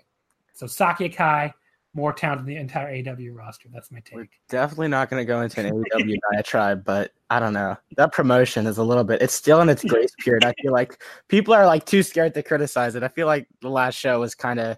Hey, yeah. I'm not too scared to criticize. Yeah, it. I listen. No, I listened to Omakase last week, and you know, I, I, I'll take all your fucking one star reviews. I don't give a shit. yeah, it was funny. I was listening to Omakase last week, and I forgot because we planned this pretty far in advance, and I forgot that I was going to be on the show this week. And at the end, you're like, "Yes, oh, yeah. we'll have Thomas Fishbeck on next week." it's like, oh, but yeah. I am just announcing guests without asking now. Yeah, no. Um, like, next week it'll be, ha ha! I'm the king of the world. Yeah. yeah. so three and three quarters for me for this. It was great. Yoshiko's a great heel. Although I will say, until Saki Akai is great. Give yeah. Saki your credit. Okay, okay, okay. I'm sorry. I'm sorry. the crowd was incredible in this match. Um, so shout out to the to the Ota Ward crowd. I thought they were really behind uh, Saki the whole way. Um, I thought that. Made, yeah, though the crowd was great all night. Yeah, for sure. But I think in this match it really stood out to me, and I think added to the match for sure. Uh, but yeah, I will say until until we started doing the preview for um, Peter Pan for the site, I thought this was Saki Kai versus Yoshihiko because it's just one letter off, and that'd be quite a different match uh, than we got here. But yeah, really good match, I thought. Uh, after speaking of really good matches, the DDT Extreme title, the yeah. one fluorescent light tube death match. Akito defeated Asuka when Asuka broke the light tube 1148, his first defense of the Extreme title. So the gimmick here, I, why don't you explain it, Thomas? Explain the gimmick. All right. So basically, this was a match. You could get pinfalls and submissions, but the rule was uh, whoever breaks the light tube loses. And if you're both touching it, whoever's on offense uh, loses. So that was pretty much the setup for the match. The single light tube death match. Obviously, in DDT, the champion gets to choose the stipulation for the matches, which I saw Progress ripped off today. They announced a new title uh, with the same stipulation. But um, Asuka said, Asuka said, um, we, we want to take this back to its roots. Um, we want to make it the Extreme title again. Um, but Akito said he couldn't handle more than one light tube. Yeah, so that's how was like um, he, he, can't handle that much excitement. yeah, that's how that's how we got to this match, and this was honestly incredible. Look, before we talk about the match, we have to talk about Asuka's gear. Red dress, like she looked fucking amazing. I cannot say enough about that dress. Anyway, um, that's like her, I thought that was like her big match gear, but then she came out with it at summer vacation too. So maybe it's just your gear now, which I fully support. She looks like a queen. Um, the light tube got its own entrance, which was awesome. But yeah, like basically the whole thing of, of you know you can't break the light tube. It was fucking brilliant because you had this like fans reacting super loud to fucking arm wringers and stuff because they're at the same time they're doing all these really basic moves. It's like, oh, will they break the light tube or not? And it's not nearly as good if the two of them don't have like amazing like facial expressions the entire time, where they're like they're really drawing you in and being like mm-hmm. making you think they're really worried they're gonna break this light tube. So yeah, I mean, this is one of those matches I don't even know how to describe it. You just have to fucking watch it. Yeah, that's what like, I wrote. That's what I did the written review for the show, and that's what I wrote in the review. It's just like you have to watch this. I it's mean, not as impressive sounding as we're gonna. We're, yeah. There is no way for us to describe it that's going to be as impressive as just watching it just watching him do all this shit without breaking his light tube. It was amazing. Yeah, it can seem like it can sort of delve into a comedy match, but it was not even. It was just so incredibly uh, difficult, like such a small margin for error on all these spots. Yeah, it really uh, wasn't a comedy match. Like that's no, right. But that's what I'm saying. The stipulation, I yeah. think, when I was trying to trying to convince some people in the VOW Slack to watch it, I mean, you have to explain to them like it's not it's not a comedy match. It's like a super. I mean, these are spots that like one they were a, a few inches away. Uh, they had a spot like very early on in the match where Asuka hits a facebuster and like uh, Akito catches himself like with his hands like four inches above the light tube. it's just like there were so many spots like that throughout the match where like oh, slightly off. Yeah. So th- this is also where DDT English Update were like the heroes of the world, where they you know that, that happens often. So if you don't follow them at yeah. T Pro underscore ENG, um, at one point, Akito says, "Come on," and Asuka says, "Small penis," and Akito's reply is, "I'm fine with that." So this is why Akito, after the match, revealed that he is now the king of small penis. like the greatest fucking shit. Um, but yeah, this was so good. Four and a quarter, absolutely amazing match. Um, and I, I absolutely, I absolutely loved it, and everybody has to watch it. Yeah, four and a half stars for me.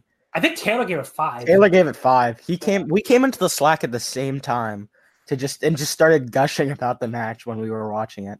Yeah, because this is how we, we were watching. The last thing I was watching live, so I had to go right. to bed for this. But yeah, I mean, yeah, I'm glad I stayed up for this. Oh, let me sh- shout out to this spot. How so I don't even know how to describe it. Like you said, watch the match, but they set up the light tube, I think, between two chairs. And um, so Akito was going for like a power bomb out of the corner, and then Asuka counters into a Hurricanrana, and then Akito does like a flip over the light tube and just like barely clears it. Like it was incredible. Like this match is you have to watch it.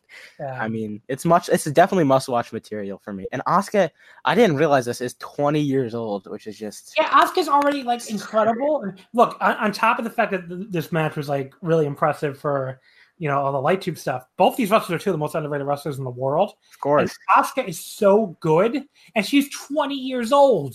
Like, how is that even possible? So if she if she wrestles like another 10 years, she's gonna be like a fucking all timer by the end. Um, after that, we have the Iron Man heavy metal weight title, the time difference battle royal. Yukio Sakaguchi wins over a million people. I don't really feel like reading all of them, but probably the best, the best part of the match was uh, the announcers just like losing their shit for everything. They, they love this match maybe more than anything else on the card. Um, and then the second best part of the match was Hiroshi Yamato coming. Like there's all this crazy bullshit going on. Um, Joey Ryan has the entire ring like in a yeah. plex, and, and Hiroshi Yamato like, just comes out singing. Hiroshi Yamato just comes out singing, and it was just so great. Like the crowd's losing it. It was just, and then one point when uh, you know, we, we got the Avengers theme on this for the the Gone Avengers. I'm like, how the fuck did they get away with playing the Avengers theme? well, I, notably they didn't on, on the summer vacation. I'm making Maybe trouble, but yeah. Um, um, but yeah, this is good. Yeah, and I mean the Avengers are always good. What do you what do you want?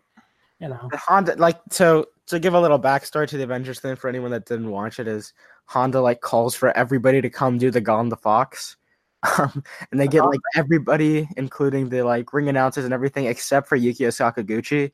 And then after the spot, Sakaguchi just unloads on everyone because he got left out of it.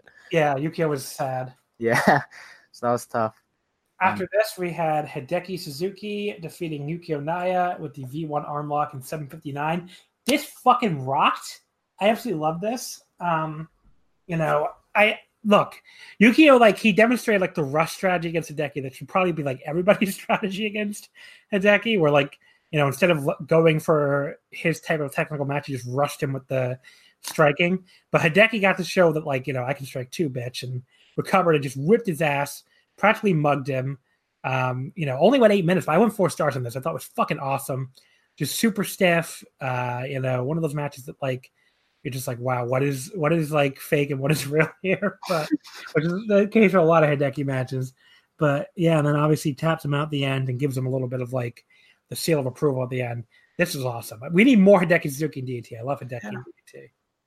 Yeah, this was really good. I only went three and a half, um, so I guess I hated it. But um, I liked the what, like you mentioned, off the bell, like Naya, like just going straight after Hideki and like trying to get the advantage early because he knew he was going to be outmatched. Uh, really good match. Um, Suzuki's I think almost in his best um, in these like matches against rookies. Um, I think he always shines in those spots. So yeah, good match. Then we had Chris Brooks and Masahiro Takanashi beating Moonlight Express, uh, Mao and Mike Bailey. Brooks pinned Mao with the Praying Mantis Bomb in 1124. Thought this was a super fun spot fest tag. Went three and three quarters. Uh, Masa and Brooks have like very strange chemistry together. It doesn't really make any sense why they have so much chemistry, but they're a great team. So really cool match. Yeah, I went three and a half on it. Uh, good stuff. This was kind of the point we were like four hours into the show, and I was like starting to zone out just a little bit. Um, so this was like kind of the perfect like sort of spot fest sort of match that you didn't really have to like focus on too much, if that makes sense. Yeah. Um, but, but, yeah, three and a half stars for me. And the uh, Calamari Drunk Kings pick up the win. Oh yeah, Calamari Drunk Kings. After that, the over 40 title Weapon Rumble. For people don't know, the parody of the IWGP under 30 title, which was a, a was only around for like two years in like 2003 to 2005, I think. Uh, the only two champions were Nakamura and Tanahashi. And DDT decided to parody it like 15 years later, which is awesome. And the, the belt even looks almost exactly like the U30 title, which just adds to the comedy. So uh, obviously it's for us only for wrestlers over 40, whereas the New Japan one was for wrestlers under 30. Uh, but Sanshiro Takagi beat Super Sasadango Machine with the sit down Himawari bomb onto a plastic case in 2856 become the first champion. Uh, the weapons here were awesome.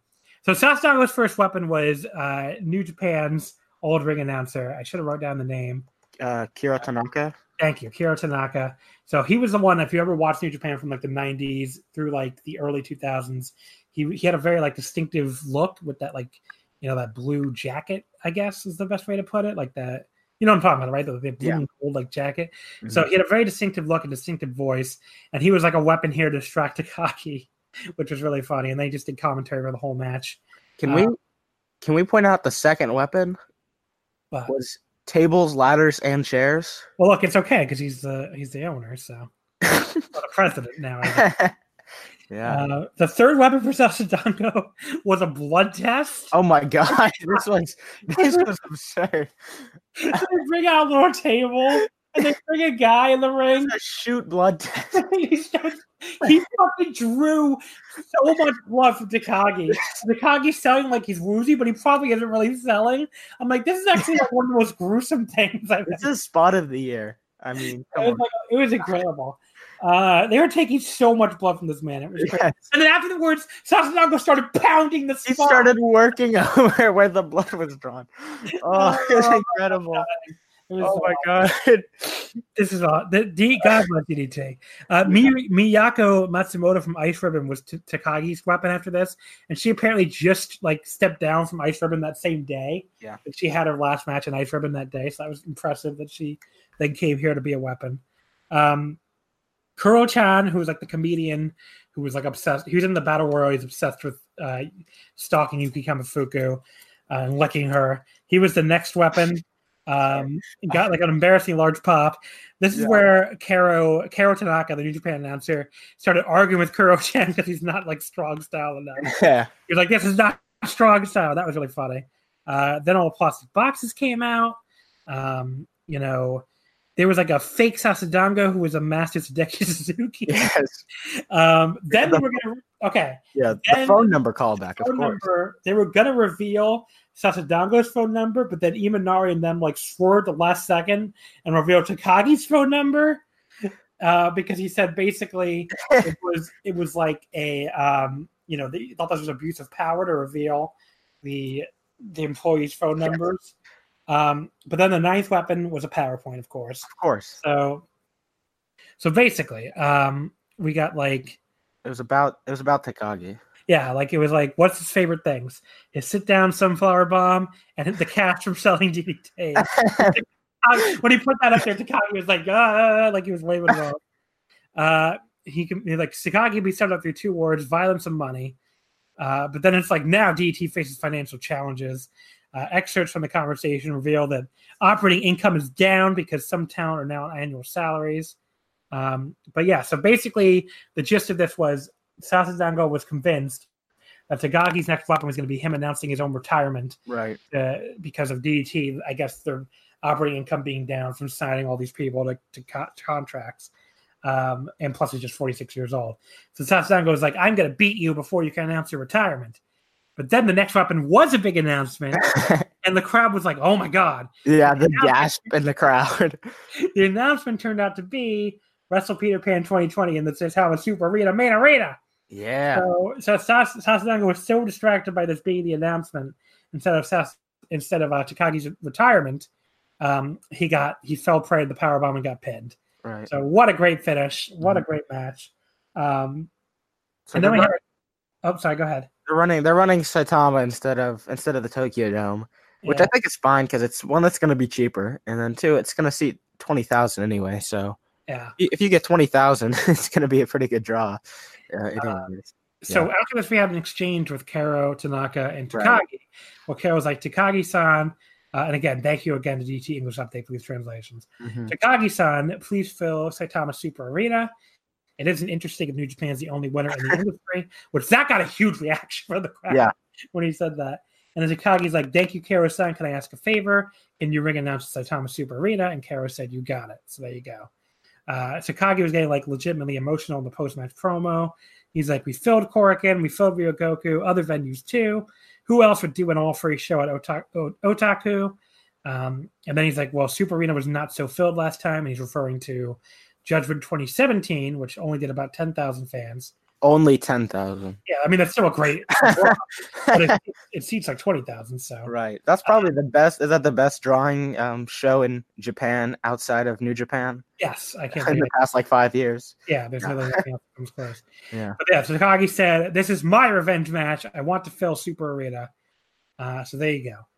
Here's my bold prediction, which maybe is a little bit less bold now that uh, Hmm. apparently Meltzer's reporting that things have thawed, are, th- are starting to thaw between New Japan and AEW. So maybe this prediction won't come true.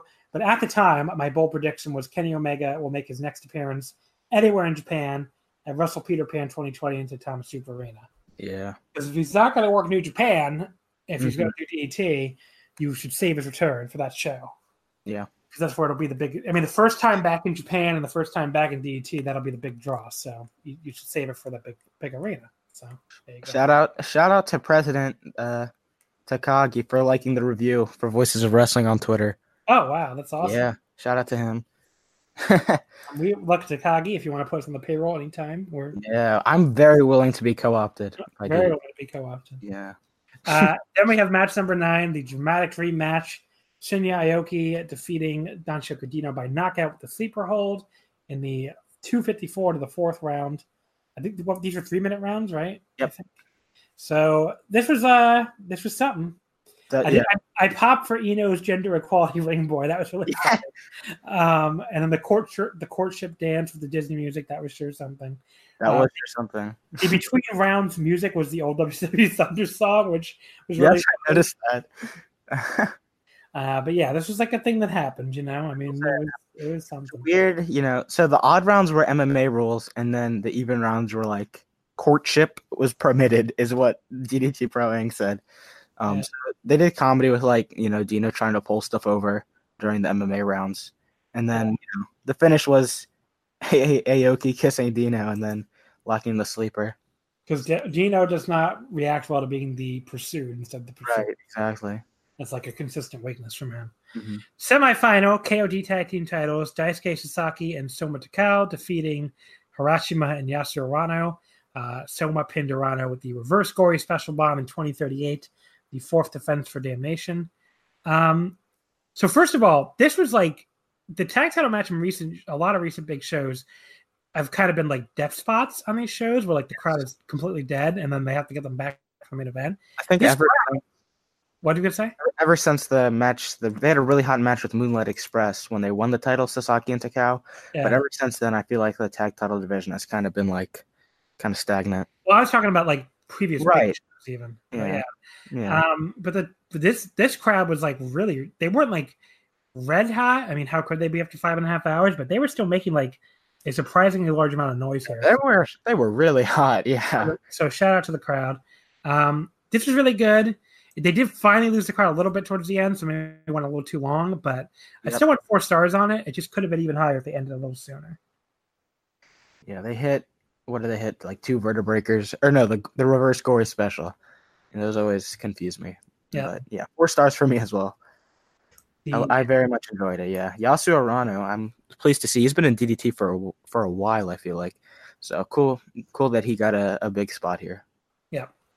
Then the main event, the KOD Openweight title, Konosuke Takeshita defeating Tetsuya Endo with oh, I didn't realize it was the official name, the Walls of Takeshita. Yep. 31 38, I should say. Uh, so Endo fails his fifth defense, and Takeshita becomes the 72nd champion. Okay, first things first, vehemently disagree with the result. I'm very upset that Endo Yep. lost. I have to say that. I mean, I thought Endo was having maybe the best title reign in all of wrestling. yeah. More popular than Takeshita here. Disagree with the result. I can't be a mark though and pretend that doesn't make the match awesome because the match was incredible. This match, folks, the the hot take here, and I don't even think it's that hot a take. This is better than anything in the G1 Climax so far. Oh yeah. This is. Again, shout out to Kelly on Twitter. I just saw him tweet the same thing. But, Oh yeah. Yeah, I think I think I posted this in the Slack, but if you look at um, what's it called? Cage match. It's the highest rated match of the year. Like oh, period. So yeah, I think even consensus, like people that don't watch DDT, like really like this match. It's at a uh, let me see, nine point seven six average, nine point six one total out, rating. of, out of ten. So that's Yeah, like- nine, that's pretty crazy. Yeah. Um, so yeah, um, the, the, there was like the, there was a lot of six spots, but the first one that really got me going crazy was like when Endo did this counter of like a German suplex into a high angle DET. I've never seen anything like that. That was incredible. It looked Uh, nasty too. It looked so nasty. Uh, there was like a head drop off the top rope on Endo that was like absolutely from Takeshita on Endo that was like absolutely disgusting. Um, then Endo like caught him off that diving senton he did into a power bomb and like they timed it absolutely perfectly. Um, and then we got into like the Takeshita can't be pinned territory with like he kicked out the torture rack bomb, the shooting star press, and like it was like, oh my god, is he actually gonna be able to pull this out? Um, there was like an exposed turnbuckle drop that looked fucking sick. And then Endo used like a Canadian destroyer and then like a double underhook destroyer, which somehow still didn't get the pin. I've never seen a double underhook Canadian destroyer. I have to say that was crazy. um, and then Takeshita got his knees up on another shooting star, went for the Boston Crab, got into the walls of Takeshita. All that back work he did earlier in the match like paid off here, and Endo finally tapped. I mean, was like Incredible stuff. a, def- a deflating ending, but a very you know fitting ending. You know, so it was the type of thing for me where I was like, from like halfway through the match, I was like, this is a five star match. And then the ending, like right when um when Takeshita get got the knees up on the shooting star, it was like so deflating for me. Um, Yeah. But I still I still go five stars on it. Oh wow, okay. Yeah, I went four and incredible three quarters. I went four and three quarters. Right. Yeah. It's my number Three You three. hated it, I John. hated it, yeah. Hated it. my, my number three match of the year right now, uh, right behind Sari and um, Mako and Naito and Ibushi from Dominion. So my number three match of the year right now. Absolutely incredible match. Loved every second of it. Four and three quarters. Yeah, and there were there was a ton of crazy spots in this match, like even that she didn't go over. I mean, I mean, I don't think the match went minutes, so how can I fit it all? Know? Yeah, exactly. I don't think the match went too long, but it was just like nonstop action. I feel like Yeah. throughout. I mean, I n- never, never noticed the time. It felt like it went like 14 minutes. I feel like. Um, so I don't know. And that was at the end of a six-hour show that I watched in one sitting, and this just flew by. Yeah. Um, yeah, Absolutely incredible match. Cannot. So overall, I mean, this is I mean, this isn't just the show of the year. This is like lapping the field show of the year so far. As far as what I, I mean, there's nothing Did that you, comes see, close. did you see um what's the what was the show today called? Kobe World. Did you see I Kobe haven't, World? seen, I haven't seen Kobe World yet. So I thought I did see it. it was, I thought it was a pretty good show, but I it didn't it didn't touch the show. Um, I, don't think, I don't think anything has this year. the Dragon Gate people were talking shit in, in Twitter, but you know, I Oh, mean, yeah. and the voice of And Mike Spears always likes to do that, of course. Yeah, saying like, you know, it's got to be the show of the year for five days. yeah. You know, we'll see. I'm gonna wa- I'm gonna watch Kobe World. I definitely yeah. gonna watch it. I just didn't get around to it today. So Um, can I can I give you a hot take real quick? That I don't know if it's a hot take, but it's something that I don't think is being discussed enough. Um, that Konosuke Takeshita is like a legitimate wrestler of the year contender. Like he's had the two Sasaki matches that were both great. This match that is like a top five match of the year, probably consensus. Um, number one according to Cage Match. Like all the great six man stuff with Strong Hearts and Sendai Girls, among others. He's got you know the Miko singles match. Uh, I mean, I think he's had oh all the King of DDT stuff. yeah, he's had a Matches really, with I think it's like I think he's having a top five year. Um, Endo, sure Endo that's a two is having a Endo is having a really really good year too though. Endo would be yeah probably top ten or so for me as well. Yeah, he his title reign was tremendous. The Makoto Oishi match, I think I was on Omakase to talk about that. That match was just that blew me away. That match. Yeah, it was so good. Yeah. Uh, H- the EGE one too was just amazing. Yep. Yeah. Okay, so that brings us to summer vacation, which is just from from today, actually, July twenty first. Yeah. Their latest Korakuen Hall show drew about twelve hundred fans to Korakuen. Um, you know, this this is a card going in where I was like, you know, I wasn't like super, you know, high on the card going in. I figured it would be a little bit of a lesser Korakuen. It's pretty much what it was, but it still had plenty of really good stuff too. Mm. So it opened with the Kota Umeda goodbye match. Kota Umeda, Shuma Katsumata, Mike Bailey, and Nobuhiro Shimatani, Bina Mizuki Watase, Yuki Ueno, Naomi Yoshimura, and Daiki Shimomura. Cool to see Daiki here, by the way. We don't see a lot of him. Uh, when Umeda pinned Watase with the Umeda driver in 10 or 1. A little surprised by Umeda getting the pin in He's gonna You be back, John. Got to keep him strong for Yeah, his return. bit much. But yeah, we they did say later on when he returns of if he returns, so that's good. Uh, but yeah, what do you think of the match? Uh, really good opener. I didn't quite. I think I think it could have gone just like a little bit longer. It left me wanting more, um, but it was really hot throughout. Probably like a nice little three and a half, three and three quarter star opener. Um, good stuff. And uh, maybe you'd see more of uh, Daiki if you watch some more Basara, John. Right? I've always got to get the Basara plugs in. Yeah. I think. Uh, yeah, I went I went three and a half. I thought it was very fun as well. Yeah. I went three and a half. Match two, the potato chip collaboration match. Uh, potato snacks agency war number one final battle between Calbee, who I think is like a, a Japan only brand, and Frito Lay, who is definitely not a Japan only brand. we had King Potato Chips, uh, Masahiro Takanashi, and Go, uh, Gota Ihashi, and Asuka. That we kind of screwed that up here. Defeating Dragon Potato Mask, Akito, Kazuki Hirata, and Saki Akai. Uh, King Potato Chips and Dragon Potato Mask with the La Magistral in seven minutes. I have to note, by the way, that uh, it was very sad that we missed, um, you know, Antonio Honda because he had to help on Weedy's parents' lawn, and Toru Owashi because he had the reporters part time work swimming pool lifeguard. So I wasn't sure if you saw that tweet. Oh, that was so. I love that so much. I, I really, they both left a big hole in the show. Yeah. Uh, but yes, thankfully we had King Potato Chips to do the La Magistral and Dragon Potato Mask to do the uh, Dragon story instead of the story. Um, but yeah, this was this was actually look, this was way fucking better than a potato chip advertisement match had any right to be. Yeah, Um, this is like unironically good. yeah, I mean, like this was uh, you know, Better than the fight for the fallen main event. this is like it was it was a lot better. I'm, I'm being completely serious. This was like three and a half stars, and that fucking match was like I don't know two and a quarter or something. Yeah, But yeah, this was this was really good. But yeah, there you go. three and a Uh, quarter for me. Okay. And then after that, uh, we had the three-way tag match: Yukio Sakaguchi and Kazusada Higuchi defeating Tetsuya Endo and Mad Paulie and Makoto Oishi and Yuki Onaya. Sakaguchi pinned Oishi at the Cobra Clutch in, or submitted Oishi with the Cobra Clutch in 709. First of all, I liked Oishi at the start of the match was like, telling Endo that Sakaguchi's the Iron Man champion to go after him because remember the Iron Man champion is booked for the Tokyo Idol Festival. Yeah. He's like idols, swimsuit gravures, opie. it's like oh my god. Um, but yeah, this was a this was a very cool match. You know, a, a little disappointing maybe. I only went about three stars, but still fun. Not not bad or anything, but nothing special. I think I went like three and a quarter or three and a half actually. Yeah. You know, good stuff. Um, Sa- Sakaguchi surviving two uh, extreme title challenges, one before the match and one after the match, Yeah. um, was good. him him surviving, I think, and there was one on the on the Peter Pan show too. I hope I hope he just holds the title for like a month. Because like a month title reign of, of the Iron Man title is like that Okada legendary IWGP reign. How much this title changes hands.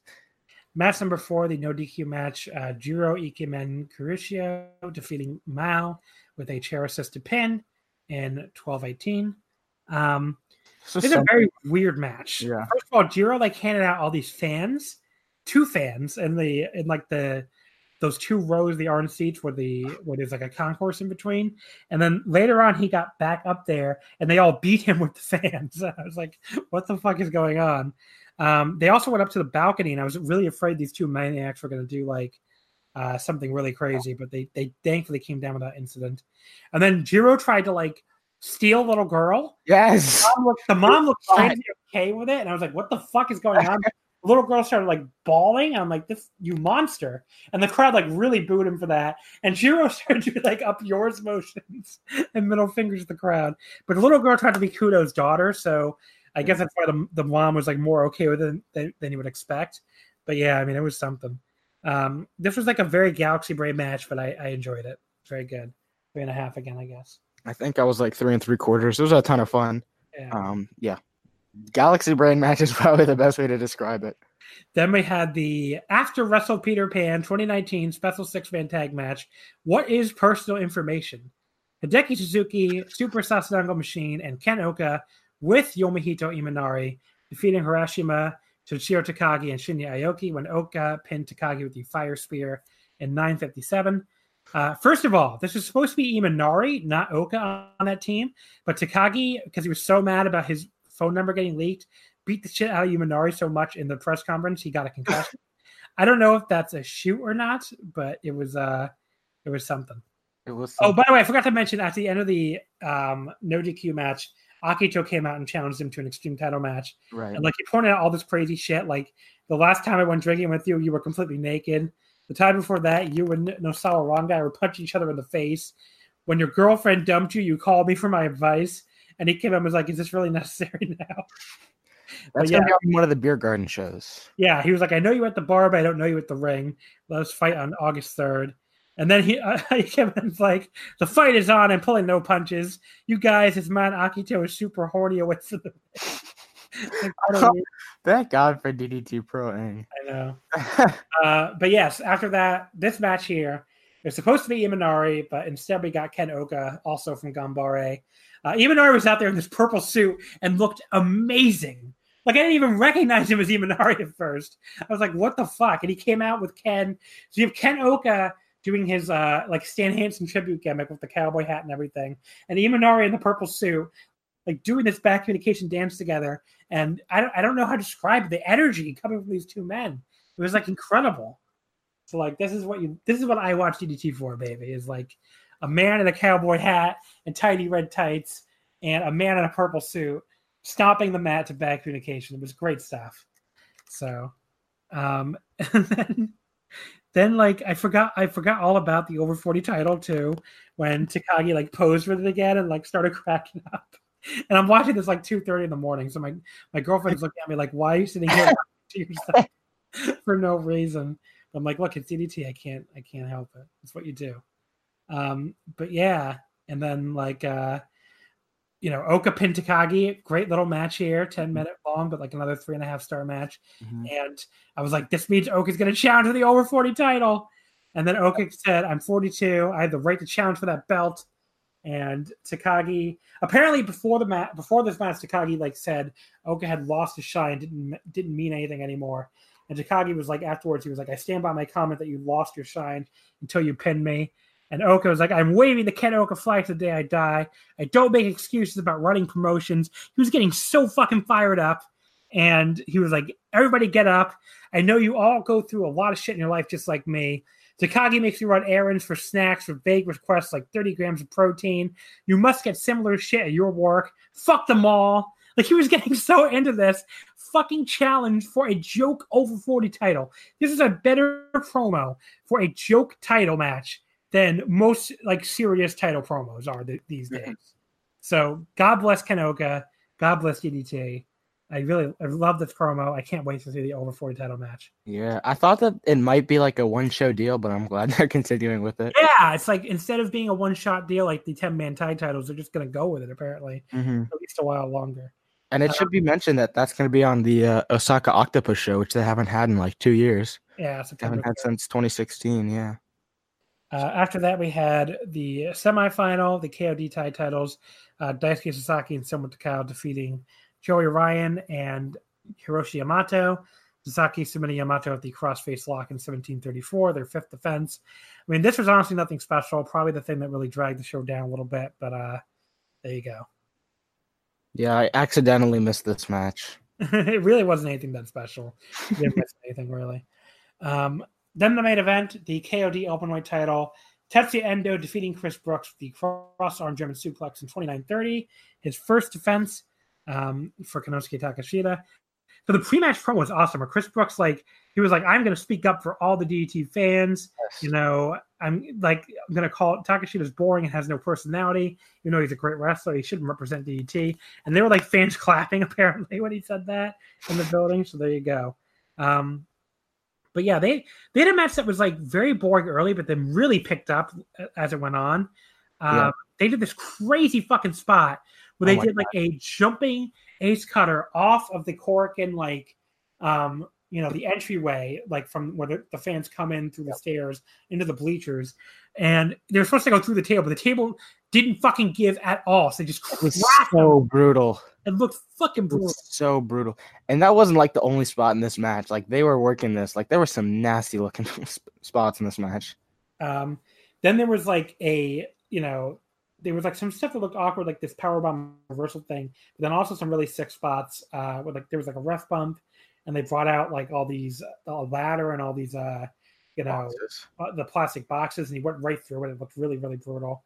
Um, and then Brooks at one point hit a low blow before he hit his finisher, which I, I don't remember the name of. The double under. Uh, praying mantis bomb, Praying- I believe. Yeah. Um, and Takeshita still kicked out. Um, you know, there was like a visual pin and also a visual submission, which I thought was like interesting and maybe meant Brooks was going to win. But, um, you know, it turned out Takeshita did win. I did like the the thing at the end where like Brooks flipped him off and spit gum at him during the the senton, uh, you know, the senton spot into the ring that he does, the dummy senton into a seated position. Because it's like if you had enough time to do that, why didn't you have enough time to, to dodge the senton?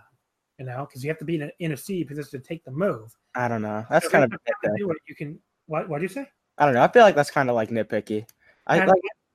I just thought it looked stupid. Yeah, I, I thought the same thing at the at the time that I saw it, but I was like, well, you know, I can believe that you have the energy to, you know, flip someone off, but you don't have the energy to move out of the way. So Okay. I, I had the same thought, but I was like, yeah, maybe I'm just overthinking it, you know. I, I did take it down a little for that, but I, I still loved it. I still went four stars. I just thought it was like a crazy bump fest, but it had its warts and it was really boring early on. But Yeah, I thought really we were talking about this in the Slack during the match. Is that like both of us kind of thought that the uh, the beginning of the match was kind of kind of slow, kind of boring, and there were some other people that enjoyed it more for what it's worth. Um, but as the match went on, I mean, they they worked kind of loose, and there were some nasty looking spots, especially the table spot and the plastic boxes spot. Uh, so yeah, I ended up going a quarter star higher than you, so four and a quarter for it. And uh, Brooks left a pretty solid impression, and they got you know everyone at Korakuen chanting for him after the match. So yeah. good tour for him. Afterwards, we had the the challenge for Osaka. So it's going to be Shinya Aoki as the next challenger. Uh, Aoki said, like, you're putting yourself through these crazy matches as if you're making bad investments. Face feed Osaka and let's have a shitty match. yeah. And Takeshita's like, you're on, we're having a shitty match. And he said, we'll give you the best shitty match ever. So them, that's happening. set them Osaka. up for some uh some replies. I'm sorry? I said they set themselves up for some um some easy dunks on on AOP style. Yeah. But I'm excited for that match. We'll see what happens there. It should be good. Uh, overall, good show. Yeah, good show, but definitely not one of the better DDT Korakuens. Main event's like the only thing that I would say is like must watch.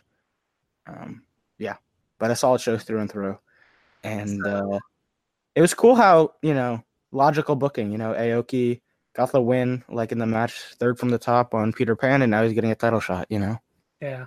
makes sense. So coming up, let's talk about some upcoming shows here for DDT. There's a lot of stuff coming up with the Beer Garden shows. So the first Beer Garden show is July 29th, the All Out Day. If you're not aware, these Beer Garden shows are always in Shinjuku Face. Uh, if you're if you ever get the chance to go to one, there's such a unique experience where everybody just is standing around drinking uh, the entire show. It's like a really cool, really really cool show. They're like little mini shows, but they're really really fun. Um, so All Out Day has Akito versus Shota uh, the Toru Owashi Rubber Mask Army versus Danshoku Dino Rubber Mask Army. Uh, so three Owashis versus three Dinos. Who knows who that will actually be? Um, then we have Antonio Honda against Sakura Hirota, uh, which is going to be something. And then you have the main event for the KOD six man tag team titles: Takeshita, Shuma Katsumata, and Yuki Iino versus the Basara team of Isami Kodaka, Ikuto Hidaka, and Fuminori Abe. Hell yeah! Then we Hold have the oh sorry, keep going. I was gonna say I'm actually gonna be good. Yeah, that looks awesome. July 30th is Disaster Box Day. The Grand Sumo Summer Place. Harashima versus Matsunaga versus Ishii versus Areno versus Mike Bailey versus Shimatani versus Goda Hashi versus Sagat from uh Gam- no from Basara. I'm sorry, yeah. So that's like their traditional su- sumo little mini tournament thing they do. Um, then we have Margaret Owashi, Saki Sukeban, and Uni versus Mascara, Gayora Jr., and Gay Urano. So Surplus Girl and Sukiban and Children and Gays. That's the name of that match. Of course. Uh, then we have the entirely Haas Mermaids hardcore three way match Naomi versus Francisco Takagi versus Katsuka Higuchi. So more Hazuko Higuchi, more more uh, cross dressing there. And then we have the Disaster Josie versus All Out Josie. So th- this entire show is like cross dressing. I just realized Disaster Josie versus All Out Josie. Uh, Hara Shimako, Kazuki Hirata, and Yuko Ueno versus Keiko Takashita Jr., Akiko, and Shun Heart Carousel. So there you go. then we have the Dino and Sasadango Machine Day on uh, July 31st. The has an undermatch for Tetsuya Koda against Hisaya Imaba- Imabayashi. The Keisuke Ishii, Matsunaga, Antonio Honda. What is this? I don't know what it says. Oh, it's like the Lariat tournament. Ishii, Matsunaga, Honda, Makoto Oishi, Yuki Onaya, and Yuma, Yuna Manase is going to be in that. Wow. Um, then there'll be some kind of dark PowerPoint by Super, Super X versus S, and then the the Sandman match X versus X. There you go. Can you read the Can you read the star for us here? Do you have? Are you reading this off of DDT Pro? No, I'm reading it off of Dramatic today. Okay. Uh, there's a there's like an asterisk on the Oh the Glorious Sandman match that says fluids and solids are expected to fly around. DDT will not assume responsibility for any damages, so DDT suggests that audience members bring towels and chains of clothing on. There you go. I love DDT, man. The Moonlight Express Day on August 4th, on August 1st. Um, so Watase will have a four round trial against Yoshimura, Mike Bailey, Gucci, and Yoshihiko. So there you go. Then we have Makoto Oishi, Shuma Katsumata, and Mao against Danshoku Shokudino, Toru Owashi, Antonio Honda. Yukio Sakaguchi and Gabachi-chan against Yukio Ueno and Hiroshi Yamato. Uh, Fear, Big Bros Brahmin Attack, Cold Iron Pillar. My, Mao, Mike Bailey, and Asuka against Shinichiro Takagi, Brahmin Shu, and Brahmin K. That looks awesome. I can't wait. I can't wait for that. Um, then Damnation Day, the return of Shuji Ishikawa, returning for Damnation Day. Yeah. Hardcore six man tag, Soma Takao, Mad Paulie, and Gabaji chan against Hoshi Tango, Keisuke Ishii, and Shota. MC 18 fictional novels death match, Hiroshi Yamato against Antonio Honda. The last man standing match, Daisuke Sasaki against Nobuhiro, or against uh, Masahiro, Masahiro Tak- Takanashi. And then the three way match Tetsuya Endo versus Shuji Ishikawa versus Nobuhiro Shimatani. I wonder who's gonna take the fall there. Yeah, it's a real mystery. then uh, August 3rd, DDT Day gets the Akito versus Jiro, Jiro match for the DDT Extreme title. The same day also has a Basara DDT Day, but I don't think we have any matches for that yet. Um, but yeah, so I'm looking through their upcoming cards, and obviously we know September 3rd um, we'll have the what's it called the uh, the Osaka Octopus with two confirmed matches so far: the Ken Oka versus uh, Mas- Ken Oka versus Takagi over 40 title match, and the Shinya Aoki versus Takeshita uh, D- KOD album title match. So Yep. All right. There was a lot of talking, a lot of card Yeah. reading. you need a breather. let me get into the questions now. We did get a few. Uh, let's see. So at Luke underscore stack says, if you're doing another women's draft, what would the top ten of your draft board look like? Would Sari be top four? Sari would be like I think auto top four for me. She might, Three would be number one yeah, she might be number one. I mean, she's up there. So I'm not going to go through the whole top ten because that sounds like a lot of work. Do a top five or something. I don't know. Uh, a top five? I'll, I'll go first. So I'll give you a minute to think. I'll go Suri one, uh, Miko two, uh, Hashimoto three, and then let me go Nene Takan, uh, Nene four, and then Arisa Hoshiki. Actually, no, I forgot about Momo. So Momo three, Hashimoto four, and then Arisa Hoshiki five. Sari one, Momo two. Um, this is, see, this is really tough because there's so many fucking amazing Ones. I know. One, Momo two, uh, Japanese. Uh, the one in Japan. I almost said Japanese Oscar. They're both Japanese. Oscar in Japan three. Um, God, M- Mako four. There's so many. There's so many. I guess Chihiro five, but Yeah. we could say Utami. You could Oh, say Tommy. Mayu. Could say. I mean, there's so There's so many. Yeah. Okay. Um, Beth at Love Songwriter asks, since you are so close to the halfway point of G1, who so far is the standout wrestler of the tournament? I think we already kind of went over that with their average star rating. So I mean, Mhm. for me, it's Ishii in the B block and Ibushi in the A block. Have your block Yeah. winner predictions changed, especially for A block? Yeah, I now think Kenta's going to win the A block. Yep, I'm in agreement there. Yeah. hundred percent. I think it's gonna be Kenta and Naito in the final. Um, Ice Age Coming SA says, What is your current match of the year and why is it the Epon like two death match? I mean, my current match of the year right now, I have to say, is still Mako and Suri. I'm sorry. Mm-hmm. Yeah, I was only four and a half on the light tube death match, so I guess I hated it. Yeah. You know, At Kenobi 193, what DDT versus New Japan matches would you book for a cross promoted show? What a Oof. crazy question. I mean, there's so many. Um, I mean, first of all, I would do Endo versus Naito. Battle of the Tetsuyas. I think they would have like a crazy good match. Um, I would do uh, Takeshita versus Ibushi. No, no, no. Ibushi versus Mao. Yep. Like a I was dash, like a say. hardcore match. And then Takeshita versus Takeshita versus Okada. Yeah. Mm-hmm. It's, it's give me give me Tomohiro Ishii against Yuki Iino. Uh, Harashi versus Tanashi, Tanahashi, I think is the the easy pick, but it's a good pick. Um, Makoto Oishi against Toru Yano. yes, that would be good. Uh, Yukio Sakaguchi against Kenta. yes. Um, Kazusada Higuchi. Oh god, who's like a big boy to go up against? Higuchi against. God. Give me. Let me see. Higuchi against Goto. Yeah, I, I, that would that would be nice. Actually, that match would be real good. Yeah. Um, Um. Let's see. there's so many, so many. I know. I know. Yeah, Sanada against Sanada against Sasaki. Let me do that. Daisuke Sasaki. Yeah, that'd be good. Um, I'm really trying to think. Like, there- let's say Soma Takao against Oh, Soma Takao against Will Ospreay. yes. I think they would have a good match. I'm sure Um, that I'm sure they've had matches in Europe, but um, Ospreay and Bailey. Yeah, Yeah. Taichi Taichi has to wrestle. Uh, Tor- Taichi against Antonio Honda. Yeah. yes. Yes. That's our match. Oh my god. uh, this is good. We, Yeah, we're booking a nice card. yeah.